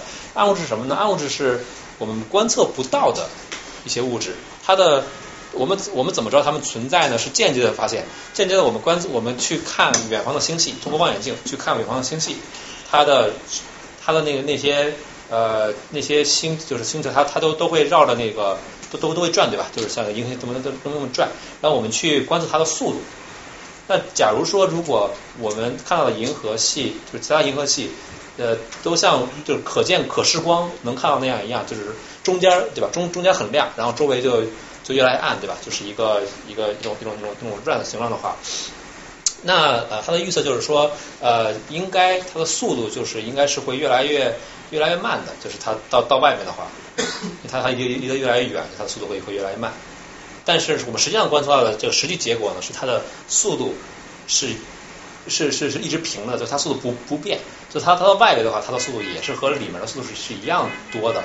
所以这个就是我从这个从从这个推反推，这意思就是说，肯定是它的那个物质因那个银河系物质分布啊，不是这种就是里面就中间有一大堆像那个原子一样，然后外面越来越少越来越少，而是这个中间还弥漫着各种就是看不见的物质、黑暗的物质、暗暗暗黑物质吧，就是。Dark dark matter，对对，它是个假设，但反物质是可以被观测到的，好，可以观测到的，对。对，然后这个是狄拉克预言的，然后啊、嗯，狄拉克这个人非常奇怪，就是他他不怎么说话，他他不怎么说话，好像他小时候受到家教，说说吃饭的时候就不让他说话，所以他就养成了不说话的这个习惯，然后那当时他必须说说法语。啊，是吧？哦，OK。然后呢，然后有人就是说打赌，跟他打赌，说我打赌我今天我怎么着我也让你能蹦出 三个字来。然后，然后狄拉克沉默了一段时间，然后说他说 You lose。所以，所以他他他上课的时候也是，就是给学生上课的时候都是他写一本非常经典的那个这样的一个教科书。我们我们现在对吧知道 quantum mechanics，所以至今我们上量子学科都是看他的书。然后他他他上课怎么上呢？就是说直接真的念书，就是抄抄抄书本，一个字一个一个字抄。但是他书写的太好了，所以照样没有问题，就是这样。然后对，狄拉克啊，所以狄拉克跟很少人有。我听过有一个段子，就是我不知道是不是同样是狄拉克，就是他有一次呃在报报告上说说了一遍，给他学生讲了一遍理论，然后下面有人最后有人提提问题目就是说呃那个老师您能不能再讲一遍？我我我有点没太听懂。然后他又原字不变的又讲了一遍，然后学生说你这不刚才讲的一模一样吗？他说对，因为这是最好的讲述方式。嗯。好像是这样。物理 家有有有有很多八卦，有很很多段子非常好玩。但这也很很很但很很很少人知道伊拉克这个人，很多公众就是 public 知道知道，但他应该是二十世纪就是如果第一位的话，就是爱因斯坦的话，无无可争论的话，他应该是可以进二第二或者第三的，因为他毕竟发现了宇宙的一半，对吧？就是他他那个对吧？一半都是他他发现的。然后也就是说，从这个时候其实差不多开始吧，就是逐渐这个理论物理呃逐渐的就是开始开始这个超越了这个实验物理，因为以前。我们这个物理的发展都是说，先先有实验，对吧？先牛顿被苹果砸了一下，或者那个富兰克林被雷劈了一下，对吧？然后然后开始想这个什么是引力，什么是电磁。但后来呢，到二十世纪以后，开始就是说，我们就开始就纯粹的就做数学，就开始推公式，然后推出来一个结果，然后跟实验物理学家说，你去那看，肯定能找着。然后然后实验物理学一看，果然找着了，就开始开始有这个逆转。然后就是狄拉克是先驱之一吧。从从数学的语言，用数学的语言来描述这个世界。好，然后另外一个呃，就是也很有意思的一个人啊，这叫 Richard Feynman，他他可能可能更被公众所熟悉，因为他这个人比较比较快活，比较性格比较比较张扬，对。呃，他发明了一种图来非常直观的来表达这些我们所见的这个离子的产生和湮灭的过程，这个所谓的就是费曼费曼图。呃，我待会儿会用用到很多这个图，我我解释一下这个图的意思。啊，这个图的意思就是说我这边是时间轴，比如像这边是空间轴，这样的话呢，就是说我有一个电子带负负电荷的电子这么过来，然后这边呢，我我又来了一个带正电荷的反电子，他们正电子。正电子，正电子，正电子，正电 子，反电子，正电子。对，然后他们他们在一起，对吧？然后他他们碰到一起了，然后他们就就就湮湮湮灭了，然后变成一个光，是一束光，然后在在在时间空间中传播。但过了一会儿呢，这个光又又又开始想变回去了，所以呢，它就这个能量也可以变成转化为质量，对吧？就是啊，就是就是爱因斯坦那个狭义相对论的公式告诉我们，E 等于 mc 方，对吧？所以就是能量也可以变成质量，它它变成变成质量了。当然，这个时候它的这个能量它可以转化成能能能量可以转化成任何任何质量，任何允许的质量。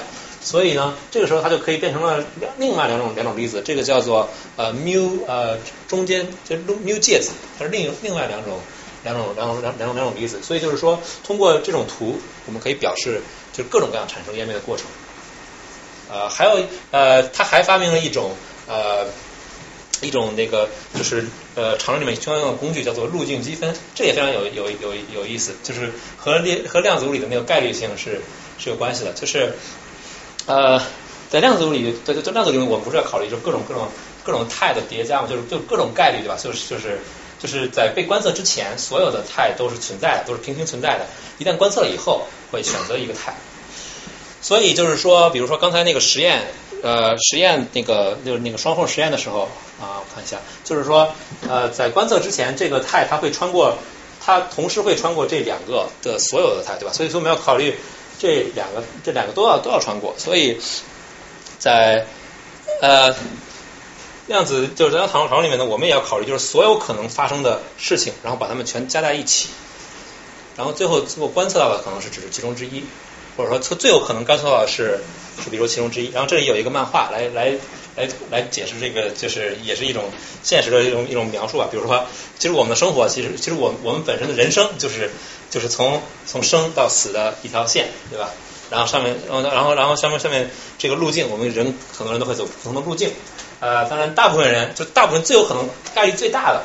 是我们啊，这个上学努力上上学，这个 这个是找份工作，对吧？结婚生孩子，然后没准会会离婚，然后 后来是什么来着？然后 retire，嗯，对吧？然后然后就就然后再送孩子上大学，然后再是吧？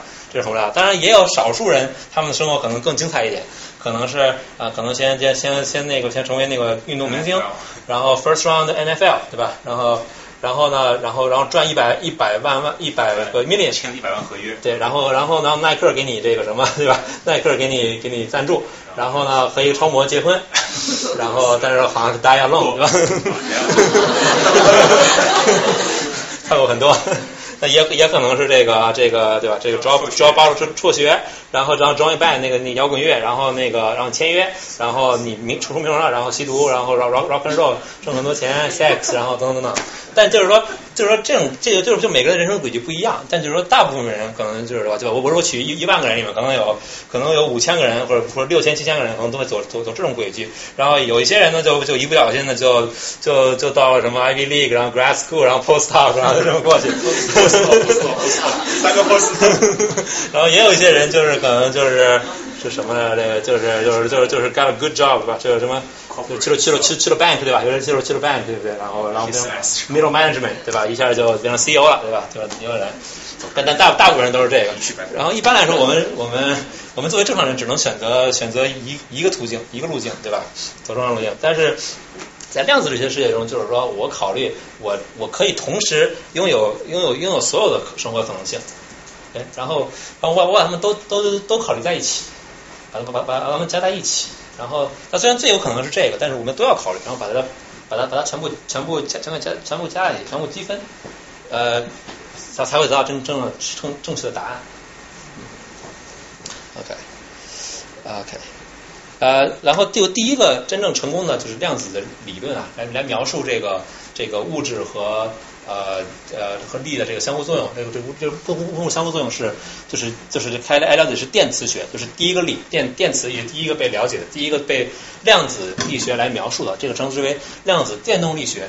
呃，这个是呃斯曼费费曼和 Schwinger 和日本的那个专用正一郎，他们他们每个人独立的发现了这个这个理论。呃，这个理论呢，它就是说，其实也非常呃看似复杂，但其实非常简单。就是说，其实它就告诉我们，就是这个是呃，它只考虑了我们有电子的情况和和当然还有这种正电子、呃正电子、负电子，然后还有光，对吧？只有电子和光的相互作用。呃，所以这个描述的就是说，呃，这个直杠为一个呃一个电子，一个电子在在在传播，但在电子在传播的过程中，它可以呃它可以喷出一个喷出一个一个光，对不对？就是说我我可以想象说这个这个电子它它它喷出它它它发它发生一个跃进，就一个跃迁，对吧？签签跃是吧？然后就是跃迁跃迁，然后然后就是说它的它能量它喷出一道光，它能量降低了，对吧？但是这个光呢，它又变成两个两个电子，然后它又在吸收，在这样的就各种各样的过程，然后呢？这些图就告诉我们，就是刚才我那个路径积分啊，就是告诉我们，我要考虑所有可能性，所有所有会发生的情况。虽然这些概率，这些这是小概率事件，对吧？可能大概率是从最简单的，可能就是说一个电子它就这么过去了。可能更复杂的就是电子它可能突然裂变，然后再裂变，再裂变，再裂变。那我把这边全加一加在一起，我可以得到答案。然后就是这个是最厉害的是，就是量子电流它是世世界上最精确的一个理论，就是我可以去算它，然后我可以去做实验，去去去测这些电子的。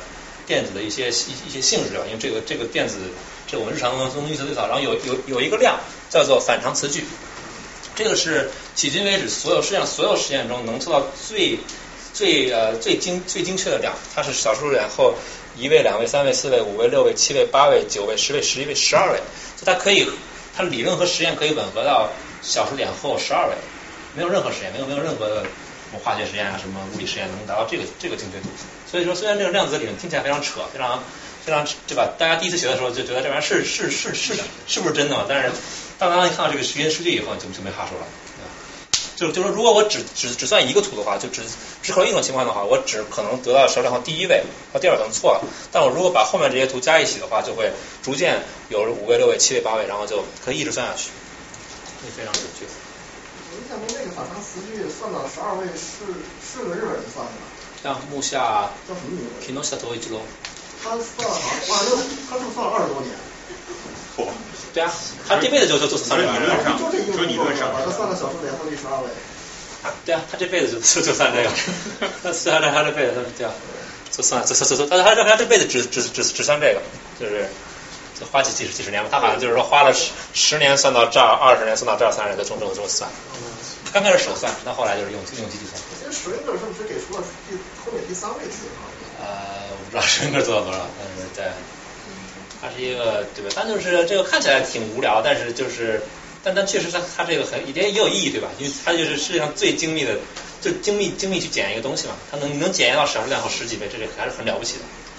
那还有一个问题，就是因为现在，比如你能穷极这些，是你现在的这个人脑，就是你能想象到怎么样？就是如果未来，假如说又有新的，比如说不管人体构结构变化还是怎么样，认识的变化，你有有新的这个认识到有新的可能的这个互相作用的形态，所以你的这个数小数点后可能，比如会延展到十四、十五、十六位都有可能，是吗？不是，它不是，就是它首先这是一个基本假设，就是我只考虑就是光子和电子的作用嘛，所以它的你看每一个节点，它只可能是一条波浪线和两条直线，对吧？它所有节点都是这样的。然后它考虑的是由这种由一个一个两条直线和一个波浪线这种节点构成的所有可能的图，把它全部加起来。就现在已经穷尽了所有可能。没有穷尽，但是因为它它不可能穷尽，因为你可以一个圈可以画无穷多个圈嘛。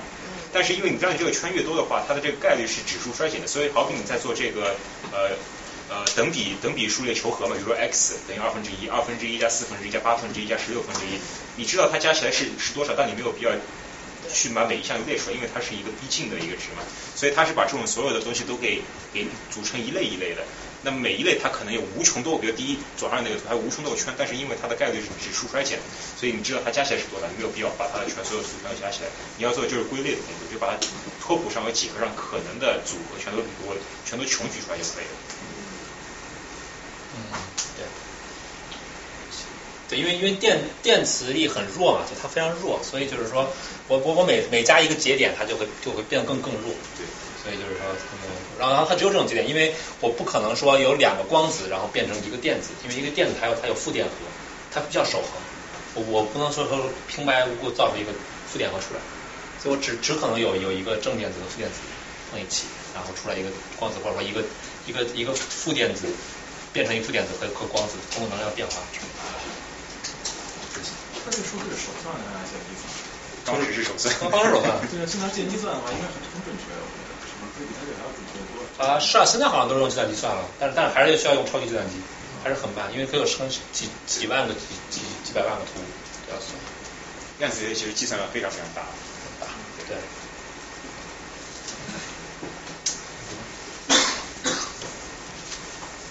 ，OK OK，所以就是说，呃，然后后来呢，就是说，呃，我们就是去观测这些。呃，这些这些这些微观的离子世界嘛，我们怎么去观测这些离子世界呢？呃，很简单的一种方法，就是我我如果想看，对吧？想看一个东西的内部结构，对吧？我想看呃看一个球，它它还有内部内部结构，它里面有有什么东西？怎么办呢？我就拿拿拿两个球，把它们使劲砸，对吧？使劲砸开砸碎，然后可以然后再捡里面的碎片。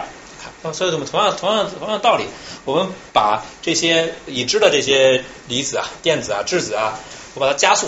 通过加速器拿个拿个磁拿个磁场电场对吧，就把它们给给弄得非常快，它们有很高的能量，然后把它们把它们越来越快，然后然后让它们对撞呢，就会就会就就会可以探测到很小的更小的微观世界，看它们能出来什么东西。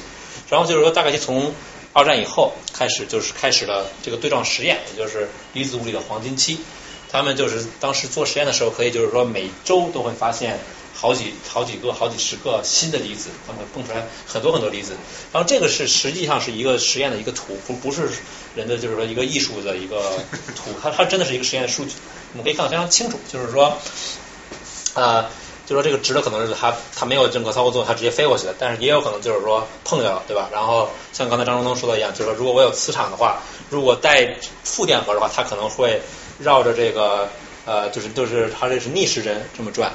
对吧？然后但是正的话，它可以就是顺时针这么转，然后就是它真的会被磁场这么这么这么转过去，然后就是说它两个你可以完全可以清楚的看到这个轨轨迹啊，然后看它们的这个强度，你可以推可以算出来这个物质的它的呃它的质量和它的它的电荷什么都可以通过这个方法来来来算出来。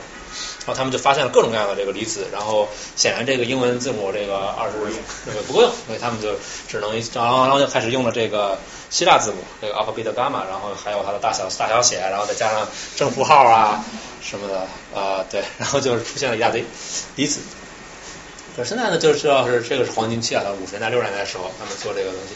呃，但现在就问题来了，就是我们本来的出发点是要找到终极理论，对吧？我们是想把这个研究这个物质是由什么构成的，就是说我们能我们本来是想想要找到最少的那些基本的离子。来构成这个世界。可是现在我发现，这个离子不但没有减少，反而更多了。就是我们这个等于说就出来了，像元素周期表一样，但比这还要多，就是一堆。那我有没有什么对吧？我们怎么把它分类呢？就是说，它是像元素周期表一样，真的会有几几百个，我们就是把它分类呢？还是说，它们是不是由更小的东西来构成？对吧？就就能不能能不能看到它的一些规则？因为我们有几百个的话，这个显然太复杂了。呃，所以当时当时这个人们也很混乱。当时当时当时是非常其实非常是一个非常非常令人兴奋的时刻。当当时有很多实验，有天天有新的新的数据。然后然后然后这个就是实验物理学家他们都很忙在做做这种实验，然后理论物理学家也在也也也在想这个为这个为什么有有这么多东西吹出来？他们的理论并没有解释这些实验的结果。呃。后来这个一个比较大的突破是这个 Gelman 一个物理学家，他他就是把这些把这些离子啊，他们把把把它等于等于把它们摆在一起，就是把它们分类嘛。然后他就按这个呃离子，它首先它的离子的一个性质对吧？第一个性质是它的电荷，电荷它可以是正电子，可以是负的，电荷可以是正正一、正二、正三或者负一、负二、负三，这个是一个。然后它还它还有它还给这些粒子贴了一些标签，所以这个你叫可能叫叫 S，这个叫做 strangeness，就是奇特性。它它有还有还有一还有一种一种一种给它贴标签的方法。然后我们可以看到这个情况下，它发现哎这个恰好非常恰好，它形成一个呃一个六边形，然后总共有中间中间还有两个离子，它它这个既不带电，然后又没有这个 strangeness，所以正好有八个离子。大概总组成一个这么奇特的几个几个形状，然后他把这个称之称之为这个八八重道或者八八正道吧，这个是来自于佛教的一个一个语言，呃，然后这个就就非常非常有意思了，就比如说这里就比如这这是负啊，就是 k minus pi minus，所以这边是负的，这是零的，然后这个是正的，对吧？这是 q q 零 q 一负负一，然后然后看到这种结构以后，他就呃就就很有意思，就是说说明这个。这个这些离子啊，它们其实是有一些有有有有某种结构的，就像看元素周周周期表，我可以摆出，哎，有些那个元素是像铁的，有些是气体，有些是有些是相当耗能性的，有些是对吧？有些是类类什么，就是类什么的。然后，然后当当他发现的时候呢，就呃发现这个其实数学家早早早已经有有有一套语言来研究这种对称性，这个叫做说叫群论，呃，来描述某种存在的对称性啊。他们的和和他们的这个结果，然后他就假设，其实这八种离子其实是由更小的离子来构成，由呃，我看一下，有没有下面？对他，他他假设呢，说这个八个离子其实啊，其实是由三种夸克、三种夸克和三种反夸克的不同的这种组合来构成的。他这里面当时他只知道夸克是有一个叫 U，就是 up up quark，up quark，这个是 up quark。up quark，然后还有一个是 down quark，啊，这个都有公仔啊，有啊，这个有人专门那个专门搞了一个娃娃，你可以在在在在网上买，叫 particles 点 net，可以买，非常好玩。它这个是，而且它是按这个按这个这个这个离子的重量，它它它塞了很多棉花之类的，就是重的重的重的可能就塞了一堆什么什么球铅，然后轻的就是棉花。所以，比如说像光子，它它它轻嘛，所以它什么都没有。然后就是，对，然后然后重然后然后就是说，这这然后这个是 up quark，然后还有 down quark，down quark，这这个 down quark，然后呢还有是 strange quark，奇怪的 quark，s quark，这是 s quark，啊，然后还有他们的反例子，就是对吧，黑变白，对吧，对吧？就是这这是这这这是反 up quark，反 down quark，反 strange 嗯，反正就是其中一个吧。所以就是这个通过 bar 来表示，就是 u bar、d bar、s bar。好，现在三有，现在我们有三种。后来后来人们又发现了，还有其实还有另外三种，所以变成六种了。但是这个时候它只有就是假设有三种。好，那假设有三种的情况下，那我们有三种夸克和三种负呃反夸克，那我们用三三和三组组组成呗。那呃大家那那那我们他想三和三怎么组成八个呢？那我发现哎三乘以三哎正好是九，就是离八很近了，只差一个对吧？所以他就说好三乘以三等于八加一。那这八个呢？其实他就假设这些是这些东西组这些东西组成的这些，就是说呃，如果如果有一个 s 的话，它的 s 的号就是 s number，甚至就是就是一；如果没有的话就是零；如果有的话就是负一。那你看它正好正好吻合。然后他再假设就是说每一个 up quark 它的那个电荷是一个分数了，是二十三分之二。然后每一个 down quark 它的 charge 是三分之一，然后这样的话，他通过组合，他发现哎，恰好就是可以用这个来描述。所以这个就是所谓的叫做夸克模型，就是他当时提出来的这个一模型，就是他他假设就是说，他通过看这些 pattern，看这看看这些呃看这些结构，他发现他假假设就是说有这种更小的这种这种组成部分来组织来通过他们的他们各种拼法，可以拼出这么这么多离子来。啊、我不知道有没有人就是喜欢看那个有个哦对对对，这个就是啊、对这个刚才说明一下了，就是有 up quark、down quark，后来有 charm quark，还有 top quark、bottom quark，然后就是我们现在已知的离子呢，就是有呃有三个夸克组成的，就是叫 baryon，叫叫重子吧应该叫，然后比如像我们看到质子就是由三个夸克就两个两个 up 夸和一个 down 夸组成的，呃，然后一个 meson 一个介子呢，它是由两个夸克组成，一个正夸克一个反夸克呃。然后还有一些叫重水，然后还有一些新的这个，就就也有可能组成新的吧。然后就是说它有一个预言，然后恰恰就是说这这这周就是周二的时候，七月十三号的时候，那个有实验，那个 CERN 那个实验，大家可能就是有有看新闻的可能会注意到，他们发现了有五个夸克的组成的态叫 pentaquark，这个这个刚刚刚刚被被被被发现，所以夸克模型是非常，就是它它还是被被被实验印印证，就就七月七月十三号的时候发现这个东西，这一直被预言，然后五十年没有人发现，然后终于终于发现了。我不知道有没有人喜欢看那个电视剧叫那个《Big Bang Theory》啊，这个这个这个是作为作为学理论物理的，我们比较喜欢看的不是剧情，而是他那个黑板上写的东西。所以大家可以注意看一下。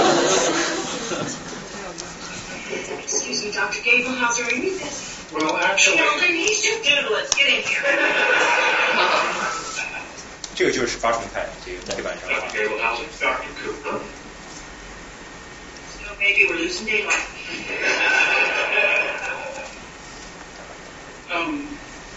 as you know, several weeks ago in our first encounter, we may have gotten off on the wrong foot when I called you an idiot.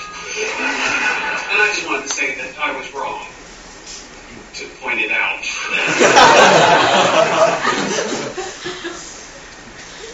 好吧，后面那个图。对，后面图，所以就是说，我们可以可以看出来，就是说这个这个不是 Gamerhouse，他是应该是研究离子物理的，然后这个 Sheldon 他是研究弦论的， 然后这个有一个所谓的鄙视链，呃就是说就是说这个这个弦论觉得这这些人研究的是低能低能物理，所以就会有一种比，当然这种比不太好啊，但就是它确实存确实存在，就是就是说这家伙还在研究对吧？五十年前的都都物理啊，然后然后所以 Sheldon 就觉得他这个。就是反正大家现在就是现在就是然后现在现在现在就是可以可以可以看清就知道这个东西想是什么了对吧？这个万圣纳他画的图就是一个夸克的这个图。那少的那一个是什么？你说八加一等于九，那一是什么？啊，一是另一种态了，就是另一种态，它它还有还可以就是更就是从那个它还可以组成组成一个态，那是一个就是一个单单单单态啊，我想想啊，实验上应该也验证了，像那种什么态来的，缺乏的什么来着？对，应该应该应该都都验证了，对，一个是一个 singlet，是一个一个单单单态，对。还有问题吗？要不要休息？啊，可以啊。啊，那我休息十五分钟吧，一会儿再接着聊。好，等一下，哎，怎么打开来着？呃，左还右下角那个。啊，左要不要四了？好，继续吧。啊，今天这个按今天讲这速度，这个三分之一的目标够呛啊。没关系。那个，咱 慢慢讲，慢慢讲啊。那个，就当评书联播了 啊。评书。好，这个 OK 啊，我想想，刚才是什么来着？OK，就是说，好，就是说，现在现在就是说，物理中现在开始这个对称性，对吧？这个开始这个有起到越来越大的作用了，对吧？这个等于说就是说我通过对称性，我可以理解这个我所观测到的现象，这个是很牛逼的。然后就是说，呃，就是在物理中它有各种各样的对称性，就是呃，比如说我我如果一个过程我把它它反过来，我我我，比如说我我在镜子里面看这个现象，这个所谓叫空间反转 parity，那它应该也是这个这个实验应该也是可以可以可以实实行的，对吧？可以就是应应该也会得到同样结果。然后还还有就是说我时间反转，我这个实验我在我反过来做，对吧？我我过去做应该也是一样的，或者就是说电荷耦耦合，就是我把这个呃我我把负电负电子变成正电子，应该也是这种这种对称性。呃，但是后来呢，在这个杨振宁和李政道他们通过这个也是通过理论啊，他们他们是搞理论的，他们发现，哎，在这个弱相互作用中，没有人说这个这个 parity 这个必须必须这个必必须守恒，所以他们就假他们就预他们就是说假设一会预言说，哎，这个也许这个呃这个这个这个 parity 的这个叫所谓宇称，这个名字可能可能大家听说过，但是比较玄幻，其实就是所谓的就是你从镜子里面看一看，就是镜像对称。镜像对称，就就比如说一个东西它是它是这个它是左撇子，那变成右右撇子这种，对吧？这种实验，它它它这个对称性是不存在的，在在微观的情况下啊。然后呃，然后当后来这个这个吴健雄就是也是在当时当当当时当时李政道在哥大，呃不当时当时他们俩好像在普林斯顿，然后这吴健雄在哥大做这个实验，呃，然后吴吴健雄他当时就是就是就真把这个实验做出来了，然后他确认确认了，这是五十年代的时候，然后很很快这个众所周知这个杨杨和李他们都得到诺贝尔奖了，呃。所以就是说，就是说这种这种对称性，它虽然存在，但有的时候它这个会被被被破破破坏掉。呃，同样的这个呃，后来人们又发现这个 time reversal 和 charge conjugation 这两个也会被被破坏掉。但是如果我们把这些对称性组合起来，就是 C charge conjugation 电荷有和和时间反转和时间反转同时进行的话，CPT 同时进行的话，它这个是一个对称性，它它不会被破坏。所以说，这个大自然它它对某些对称性它存在它。它它是有一些很漂亮的对称性，但是呢，它有在在在有些情况它也会被被被破坏，就被破缺，所以这个也是理论物理里面一个非常重要的一个一个一种一种一一一个一个线索，一个一个想法，就是说我对称性非常重要，但是同时它的这个 破破缺对称的破缺也是非常重要的啊。当然，这个这个这个宇称不守恒，这个诺贝尔奖的工作，这个是很重要，但是这这远远不是杨振宁最重要的工作。呃，现在可能就是可能这个大家没听说过，但是但是至少在学物理的人里面，大家都公认这是这个杨振宁最重要的工作。呃，也是又又又利用到了这个对称性，这个称之为这个杨米尔斯场论，或者通过叫做规范场论。呃，这个讲的是什么呢？这个讲的是一九五四年的时候，杨振宁和他的合作者 Mills 提出这个呃每一个这个离子它都有一个内在的对称性。他当时他的这个启发是发现这个中子和质子它们两个这个质量差不多，就非常非常像。所以他要假设这个中子和质子它其实是一种离子，它只是一种离子的两个不同的态。当然，当然后来这个这个想法其实在实验上被被排除了，因为它们的质量确实不一样。呃，所以这个对称只只一个接近的，就是就是类似对称的一个东西，但并不是一个严格对称性。但他他通过这个这种启发，他假设就是每个离子它有内在的对称性，然后这种对称性呢，呃，可以把它看作成是一种在就就有就这个是这个是时空吧，然后这个是离子，然后离子它它这个。它它离子它它每个离子上它它长根线出来，像像像像一把尺子似的，告诉你它这个对称性，我可以在哪儿这个移来移去的，就是可以可以就是说我我通过对称性我可以选择这一点，但这一点和这一点也一样，因为因为有因为有有对称性连接这个呃，所以就是说它有这么一个这种数学模型吧，这个数学模型这个是数学家发明的呃，就是。啊，这个就是这其实是数学家这个陈景深老老先生发现的这个叫所谓纤维层的概念，就是纤维层就是像个头发一样，就是我们的头是一个是一个所谓流形，所谓一个一个几何物体，然后在这个流形上，我们可以每个点每一个点上都可以有一根线，像像个头发比头发一样出来，呃，这个称之为纤维纤维丛，所以每个纤维每根头发对应着离子的一个对称群啊，然后这个就是它这个这个一下子就把这个。以前发现的物理和呃它几何给呃给联系起来了，因为这个这个几何也是数学家他们独立发发现的东西，就是他们完全没有物理的任何任何，他们完完全完全不知道物理。然后呢，这个刚才我讲的这个场，这个场的强度啊，这个它们相互的场强度呢，其实可以从几何上非常漂亮的理解为这个相互它的它的弯曲，它的它的它的它的曲度的曲率，这个非常非常有意思。然后这个是在我们学校。那个这个那个那个那个 cover room 挂了一幅画，这个是大家看西有有点有点像像不像那个叫叫叫孔子问道于老子啊？左边是杨振宁，然后右边是这个。那幅画不也挂在咱们学校？哪幅画？左上角那个。啊，是吗？哎，那左上角后面那个教授是 Sturman 吗？显然不是。没有那个好，没有啥，没有啥。我说那后面最后面后面那个。半个是 Starman，。还真是，真是，真是，真是。是吗？啊，对对对。对啊，OK，嗯，对，这是先文词概念。对，然后当反正当当时当时杨振宁发现这个以后，他当时非常惊讶，说：“哎，怎么怎么数学家这个居然能能想出，他们为什么平白无故能想出这种东西呢？”但是他说一下，他就想想到了啊，咱们可以理解为，呃，现在从当它的曲率大的时候场的强度强，然后曲率小的时候场的强度弱吗？对啊对啊对啊，就如果它没有曲率，如果它用的是个平的话，它就它它就没有曲率，对，就没有场的，就场的它它没有没有没有作用证明，对。呃，给这有点抽象，但但就是意思就是说，在后来就等于后来就是六十年代以后的物理，它所有的框架都是在在这个杨杨杨振宁和 Mills 发明的这个所谓杨谬斯场论的框架中实实现的，包括这个就是弱相互作用啊，说弱弱相互作用，呃，后来是这个这个也是也是三个人，Glashow Salam 和 Weinberg 他们三个人发现，哎，这个弱相互作用。和之前讲电磁力这个电量子电动力学其实是可以统一为同一个理论，同一个理论的就是它各种不同的项吧，这个称之为电弱理论。然后从从从此呢，就是我们看到两个力被统一起来了。好，呃，这个第四种力，这个所谓强相互作用，其实是最难理解的。呃，这个就是说，呃，回就是刚才讲的，就是核子和核子之间的它们的相互作用，就是两个核子之间的相互作用啊，呃。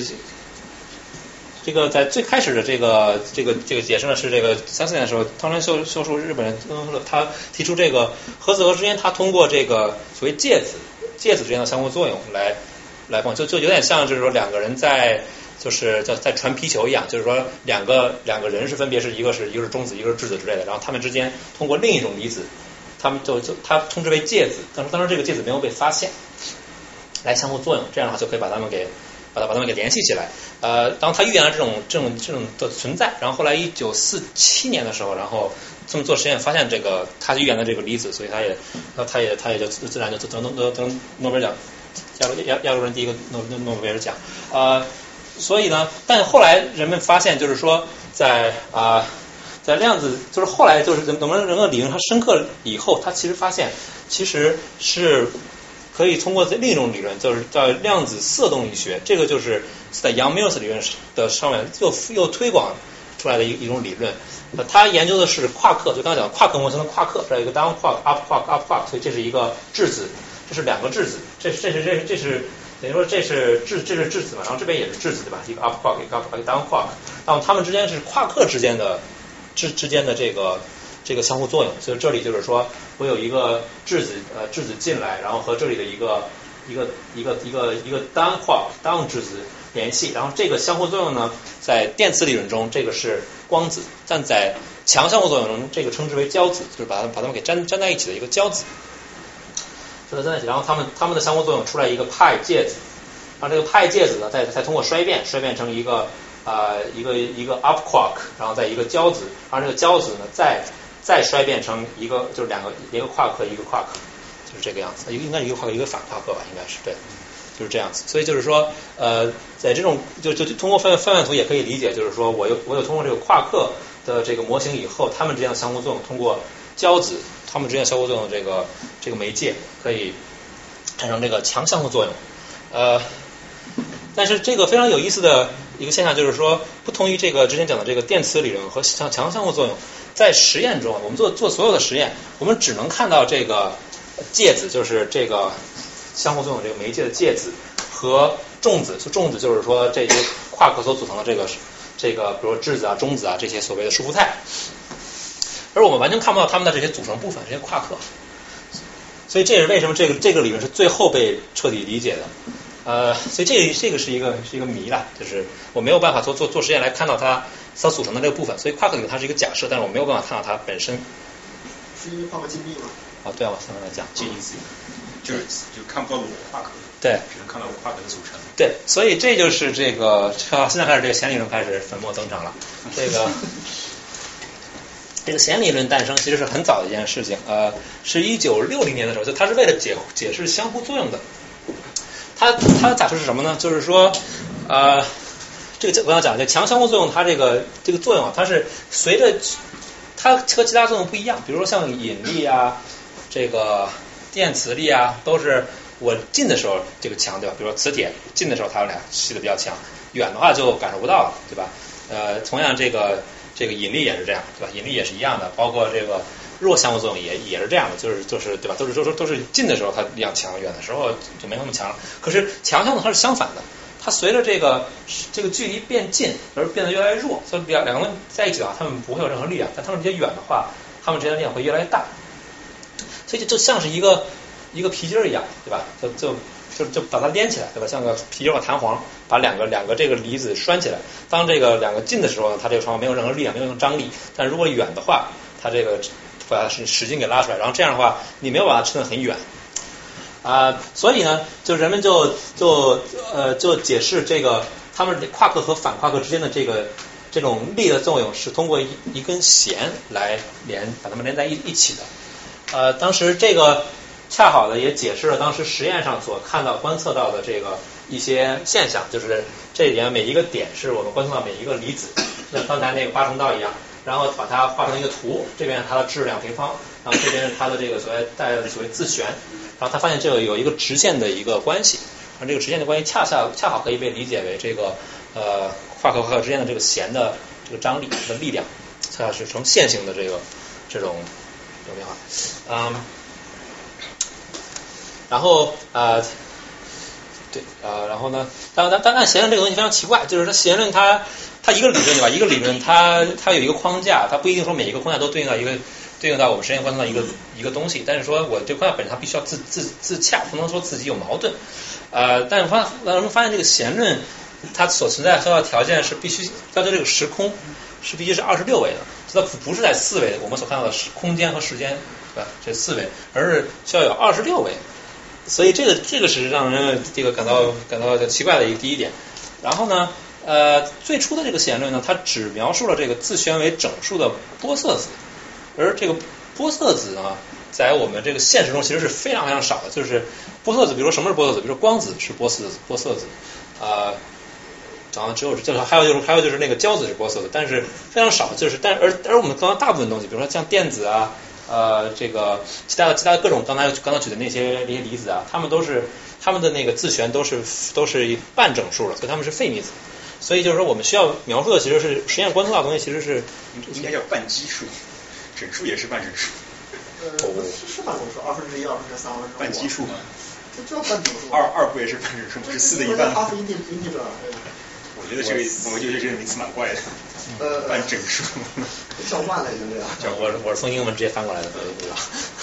费米子，所以所以就是说，我们我们要描述的其实是应该是这些费米子。然后就是说，呃，弦的，就是说弦的这些振动啊，它它对应到这个，像刚才讲的那个波波一样，它对应到这个不同的这个离子啊，相当于振动。啊。还有人好奇为什么弦必须是二十六维？为什么必须是某个特定的维度？不太不太好解释这个问题。就就是就是因为就是说，因为我们我们这个量子就是有对称性在在对称性在这个量子的一些情况下，它会有这个量子反常，就它对对对称性可能是是会被破破坏。当你考虑量子情况的话，那么当时这个破坏可以在某一些维度被抵消掉，然后之后发现这个维度必须特定的维度，而不是任意的维度，所以就解出了这个所谓的这个这个上帝比较 favorite 的这个二十六维或者十维。二十六维最后怎么解决到四维的？嗯，待会儿讲。如果如果能再讲那儿的话，就讲到。二十六是实验做出来的，这算出来，显然不是实验做出来的，算出来算出来的。实验你不可能有高维的实验，所有的高维都是数学的结果。哦，对。这个二十六也是从也从数数学里推出来的。对对对对对，所有高维都是从数学里定义出来的。实验观测没有高维。我之前读那个超超超短时间简史那个，它说三维。十一维那个是 M 理论，他最后可能会讲对。对。还有其他问题？好，就是说下面的问题就是说大家大家想这个想自然自然而然就是我们需要包括费米子嘛，所以就是说呃后来就是人们这个这个三位物理学家他们也发发现了这个带有费米子的这种弦论，然后呢这个研究的过程中呢，在就这本上就纯粹理论啊，完全没有任何实验。这个理论他发现这个费米子和和玻色子之间也有一种对称性，就是说可以把这玻色子和费米子给联系起来，这些就是所谓的就超对称性。所以就就一旦引入这种超对称性以后呢，就是说所有的理论、所有的量都可以加一个超字，比如说弦理论就变成了超弦理论，然后这个这个电子就会有一个对吧？有一个有一个它的超超电子，叫这个叫 electron 变成了 selection，这个这个夸克变成了 squawk，叫超夸克，啊这这全是加加加加加 s，它变成 squawk super 什么 super 相信超超对称那个结论吗？相信了。但是这个有问题啊，那个 CERN 那个 LHC 在重新开机，提高了十三个 pdv 的能量。嗯，你觉得找到这个超对称的这个证据，这个可这个可能性大吗？我希望呢。你觉得可能性大吗？啊？你觉得那个可能性大吗？在那个 CERN 的那个机器上面？可能在那个机器上可能可能不能能能找到。但是，但是作为理论上，这个这个很非常漂亮，所以我们相信它存在。哦。那个那个实验室 LHC 的那个那个组头嘛，那个理论室组头 John Ellis 他那个办公室，我以前在外面看过，他那办公室上那个悬挂着一个那个生物实验室做的那个就是人体骷髅模型，然后上面挂了个牌子说 I spoke bad of supersymmetry。对，但问问题是当年的那个 CERN 从那个一一百多个 GeV 吧，就说能找到超对称，现在已经提高到十三个 TeV 了，八个 TeV 说都没有找到。嗯，到十三个 TeV，你觉得可能性大吗？够呛，够呛，说实话，说实话够够呛。对。然后就是超对称，然后呢，这个这个超弦理论它有一个好处，就是它时空呢，它它不是二维，它只需要是十维的，就是说虽然还不知道四维，但是至少少了十六维，所以所以就是说比以前稍微好点，然后还有一些其他比较好的性质吧，啊、但是呢，这个弦理论就很快就就就挂掉了，这个。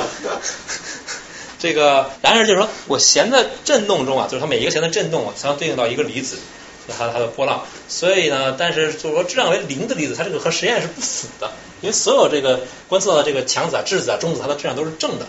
我们怎么可能有有有有零的离子呢？就是零的离子也很容易观测到，但我们没有观测到它所预言的这个离子。呃，然后所有就是说大家就是刚开始就是对吧，想想拯救这个理论，然后都导致这个理论都有各种各样的问题。而且恰恰在这个时候，在七三年的时候，就是刚才我提到那个量子色动力学，就是就是那个夸克之间的那个相互作用的理论，在杨缪斯理论框架下的那个理论诞生了。然后这个非常成功，所以呢，人们就没有任何动力去研究这个弦理论了，就是就是就是出就第一阶段这个弦理论，它就就这样死亡了。所以这个弦理论它它的出身其实是非常屌丝的，就是它它本来就是一个就是就是就是描述两个就描述强强相互作用两个夸克之间的一根一根弦，并没有说有任何关于这个什么什么什么来的，就是就是就是他们吹的那种，就是说弦理论可以就是 theory 什么什么终极理论 theory of everything 啦，这个对吧？可以预测到所有东西啦，对吧？大统一理论啦，什么都没有。其实本本身就是一个为了理解这个强相互作用，但是后来有比较更厉害的人出现了，然后这个理论它就死亡了。因为不不管不管这个理论多漂亮，它只要出现的这个预言和实验被实验否定的话，这个理论就是就就就可以进垃就是垃圾垃圾桶了，就这样。好，呃，OK，good，OK，、这又又又又又有一个生活大爆炸图啊，大家请注意看黑板。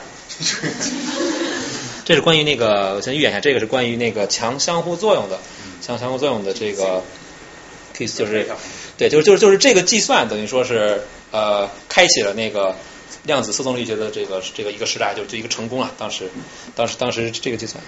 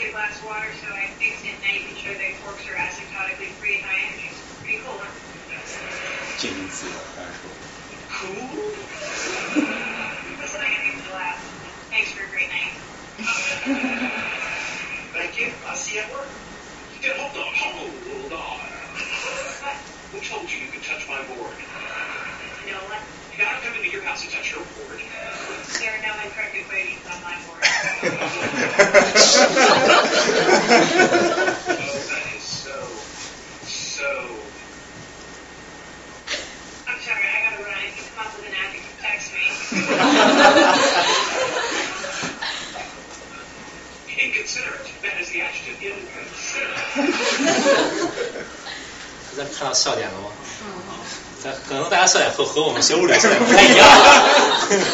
我现在有另一个笑点，就是这个黑板的内容。注意这个，对，注意这个贝塔，注意这个贝塔小于零。啊，然后这这上面有有一图，可能大家已经认识了，对吧？就是这个胶子和这个什么夸克之间的相互作用，黑板图。啊，这个这个这个方程不用不用管了，就是 OK。这个为什么这个是 Uza 里程碑？他刚才提到就是说，呃，就是他他这个是关于 quantum chromodynamics 的，就是 chromo 是颜色的意思，就是 chrome 对吧？Google Chrome 颜色。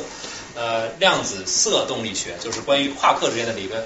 然后刚才 Leslie 对对那个 Sheldon 说，这个 C C now now you can show that 呃 the quarks quarks are asymptotically free，就是它这个 quarks 是渐进自由的，就是什么意思呢？进自由就是说，它们越来越近的情况下，它们会变成自由的，它没有力量，对吧？没有束缚力，就变成自由了。所以就是说，这个 beta 表示的什么呢？beta 表示的是随着呃随着就是它表示的是这个我这个我这个力和距离的关系。如果如果 beta 是小于大于零的话，就是说我的我随着我的距离越大，我的力量应该是越小。而 beta 小于零的话，就是它告诉我我的随着力量随着距离越大的话，我的力我的力量也会越大。所以之前肖顿他那个那个 equation 写错了，他他俩得了一个正好，就是他这他这他这就就是意思就是说，我的这个正好情况下，我随着力量越大的话，我的力量就会越小，然后随着力量越小，随着距离越小的话，我的力量就会越大，所以就和强相互作用是是不吻合的。可是他那么改了以后呢，随着这个距离越小，它的力量也会越小，所以这样就就都等于说解释了这个这个夸克为什么它在禁闭在这个原子核里面这个这个问题。然后啊，然后这个这个计算对这个历史也非常有意思啊，这个是应该是一九七四七三七四年的时候，当时有几个组同时在做，当时是呃我想一想，当时是呃当时是在普林斯顿的那个 David Gross 是一个物理学家，然后他让他他带他的他的研研研究生 Frank Wilczek，现在他是 MIT 教授去做这个东西，然后把这个结果算出来了。然后同时呢，这个当时这个 David Politzer 当时他他是他的 Harvard 是是那个 Cindy Coleman 的学生，然后 Coleman 给的这个问题也让他他去做，然后他当时是也也是研究生，二十三四岁吧，然后然后他们同时在做，也做出这个结果了，然后发表基本上差不多，但但他们就是很难，他们都不相信自己这个这个结果是对的，因为迄今没有任何任何的力，任何已知的力，它的这个它的它的它的它的它的这个力量随着距离而变变强，对吧？所以当时当时当时很多人都都不相信这个结果，但他们还是发表了。然后当时其实还有一位就是中国中国物理学家，可能大家都没没有听说过，也算出来这个结果。这个人叫做许一红，现在是 UC Santa Barbara 的教授。然后他当时就去，当时不敢相信，所以他当时想找个权威权威去问一问。然后当时他就去找这个当时最有名的物理学家，就是杨杨振宁，去问说，哎，这个这杨老师，这个测出来结结果，这个您看一下，这这这靠谱吗？然后杨振宁看了看，说这个不可能啊，你不要去做了，然后就没发表。所以这个杨振宁为中国人赢了一杯诺贝尔奖的时候，也也为中国人葬送了一杯诺贝尔奖。我听到另外一个版本的说是，哎，这个 Tom Z 它是之前算了好多个过程，都没有算出这贝塔小于零。他等他要算到贝塔小于零的时候，别的那两个人已经把他给抢先做了，已经。啊，是吧？对，我听的是这个版本。对，反正他他当时是他他他他他他比较遗憾这个事情。对，非常遗憾，非常遗憾，就离诺贝尔奖一步之遥，对，非常。所以后来就是说，一九九四不是两千零四年的时候，就是说那三个人就是 Gross、Will Jack 还有那个 Politzer，他们三个人就是就是就是就是得到了诺贝尔奖，然后就就就就就就因为这就就因为这个符号的问题得到了，然后对，然后就没有得到，所以很有意思，所以。对，我们学物理就是看黑板，就是非常好玩，它有很多很多故事，至关重要的一个符号。所以呢，呃，对，这就是这就是结果了，就是说啊，这个 quarks 对吧？这个这个这个 proton 里面有三个夸克，然后这个夸克之间它有这个像一个弦，一根一根这个一根一根一根弹簧一样这个连着它的啊。然后这个 asymptotic freedom 就是说。这个图嘛，这个 G 是它的那个耦合强度，就是它的它的力的强度。然后这个是能量大小，或者说它这个是距离吧，就是这边是呃距离越来越大，呃就是距离越来越小，然后这边是距离越来越大，对吧？然后就是距离越来越小的时候，它那个力是呃越来越弱的，然后它距离越来越大的时候，这个力是越来越强的。所以就是说，哎，这个这个也可以管它叫 infrared slavery，因为 infrared 就是很远，就是叫叫远外，就是远红外的这个奴隶，就是说你你长了以后，就他他他他他他被束缚了嘛，所以他就是不能不能模仿。然后这个是 David Politzer，渐进渐进自由。OK，所以呢，这个至此就是我们这个标准模型已经完完成了，就是说我们知道了现在已知的几乎所有的离子和它们的性质，所以现在简单的这个呃回顾一下。好，这就是所谓的这个叫做标准模型啊。标准模型是什么呢？标准模型就是指的是这个离子物理的标准模型。这个物质呢，它是由这个最基本的构成元素夸克，我刚才讲过这么多次了。还有东西叫做氢子，氢子是什么？氢子就是说刚才我一直没有提的电子啊这些东西，因为电子它本身它也是一个基本粒，它不能再继续被分割。呃呃，就是说。比如说这里这这这个是六种夸克，最最开始我们只知道有一二三这三种夸克，但是后来人们又预言了这三种夸克，然后实验中也被证实了。呃，然后还有就是说这些电子，所以一个电子还有它电子电子它可以相互作用出来一些这个叫 mu mu 子涛涛子，然后还有它们相对应的这个中微子，就是这个非常轻的中微子，三种三种中微子。啊，然后呢，这样这个是这是两种物质，这是氢子，这个是夸克。然后这个这些东西它通过呃三种力来呃才来来相互作用。最开始见到的是一个 photon，photon 就是光速的一个光子，对吧？非常轻，没有重量。还有胶子 gluon，gluon 是夸克和夸克之间的相互作用，它作用于夸克夸克之间。然后还有就是说这个是弱相互作用的两种两种这个这个这个传播媒体，一种叫做呃叫 z z boson，一个叫 w boson。然后这个这个这个这个也作用在于这。呃，这两个之间，就它它既作用在夸克，也作用在于氢子之间。然后还有一些是我们呃没有观测到，但是就是预言可能会存在的。比如说呃有一种叫做快子 tachyon，tachyon 就是说预言就是说比光还要快的一种离子。当然这种东西就是说它违背相违违背相对论，所以我们我们相信它并不存在。但是有些理论它会有有这些东西吧。然后还有一种就是说引力，对吧？我们还有最后一种力，第四种力引力其实还没有被包括进来。那现在有也有人假设说，哎，我能不能把引力也写成杨梅尔水平的框架，然后把它量子化？也就是说，把引力看到一看到是一个引力场，然后它的量子化就是一个它的一个量子，一个一个一个一个一个一个这个一个 excitation 吧，一个一个 excitation 就就对应对应到一个一个 graviton，一个一个重粒子吧，重粒子。然后就是说重力之间的关系吧，就是就是把这个苹果掉在地上，也是因为这些离子之间的相互作用。是存在的，这个我我们也不知道，因为引力太弱了。还有就是说一些 theoretical，就是像刚才那个朋友问的，就是说有没有这些暗物质，对吧？就是没有没有没有观测做到，这也是一些这些就是还没有未完成的一些问题。然后这个是当时还没有被发现，但是最近被发现的，就是所谓 Higgs boson，可能你们听说过，就是希格斯希格斯粒子或者说叫上帝粒子，前几年在新闻中非常热。这个希格斯粒子是什么呢？啊，我来我先来讲一下这个 Higgs 粒子，OK，哎，我是不是哎，我是不是丢了一个 slide？哦，没有吧？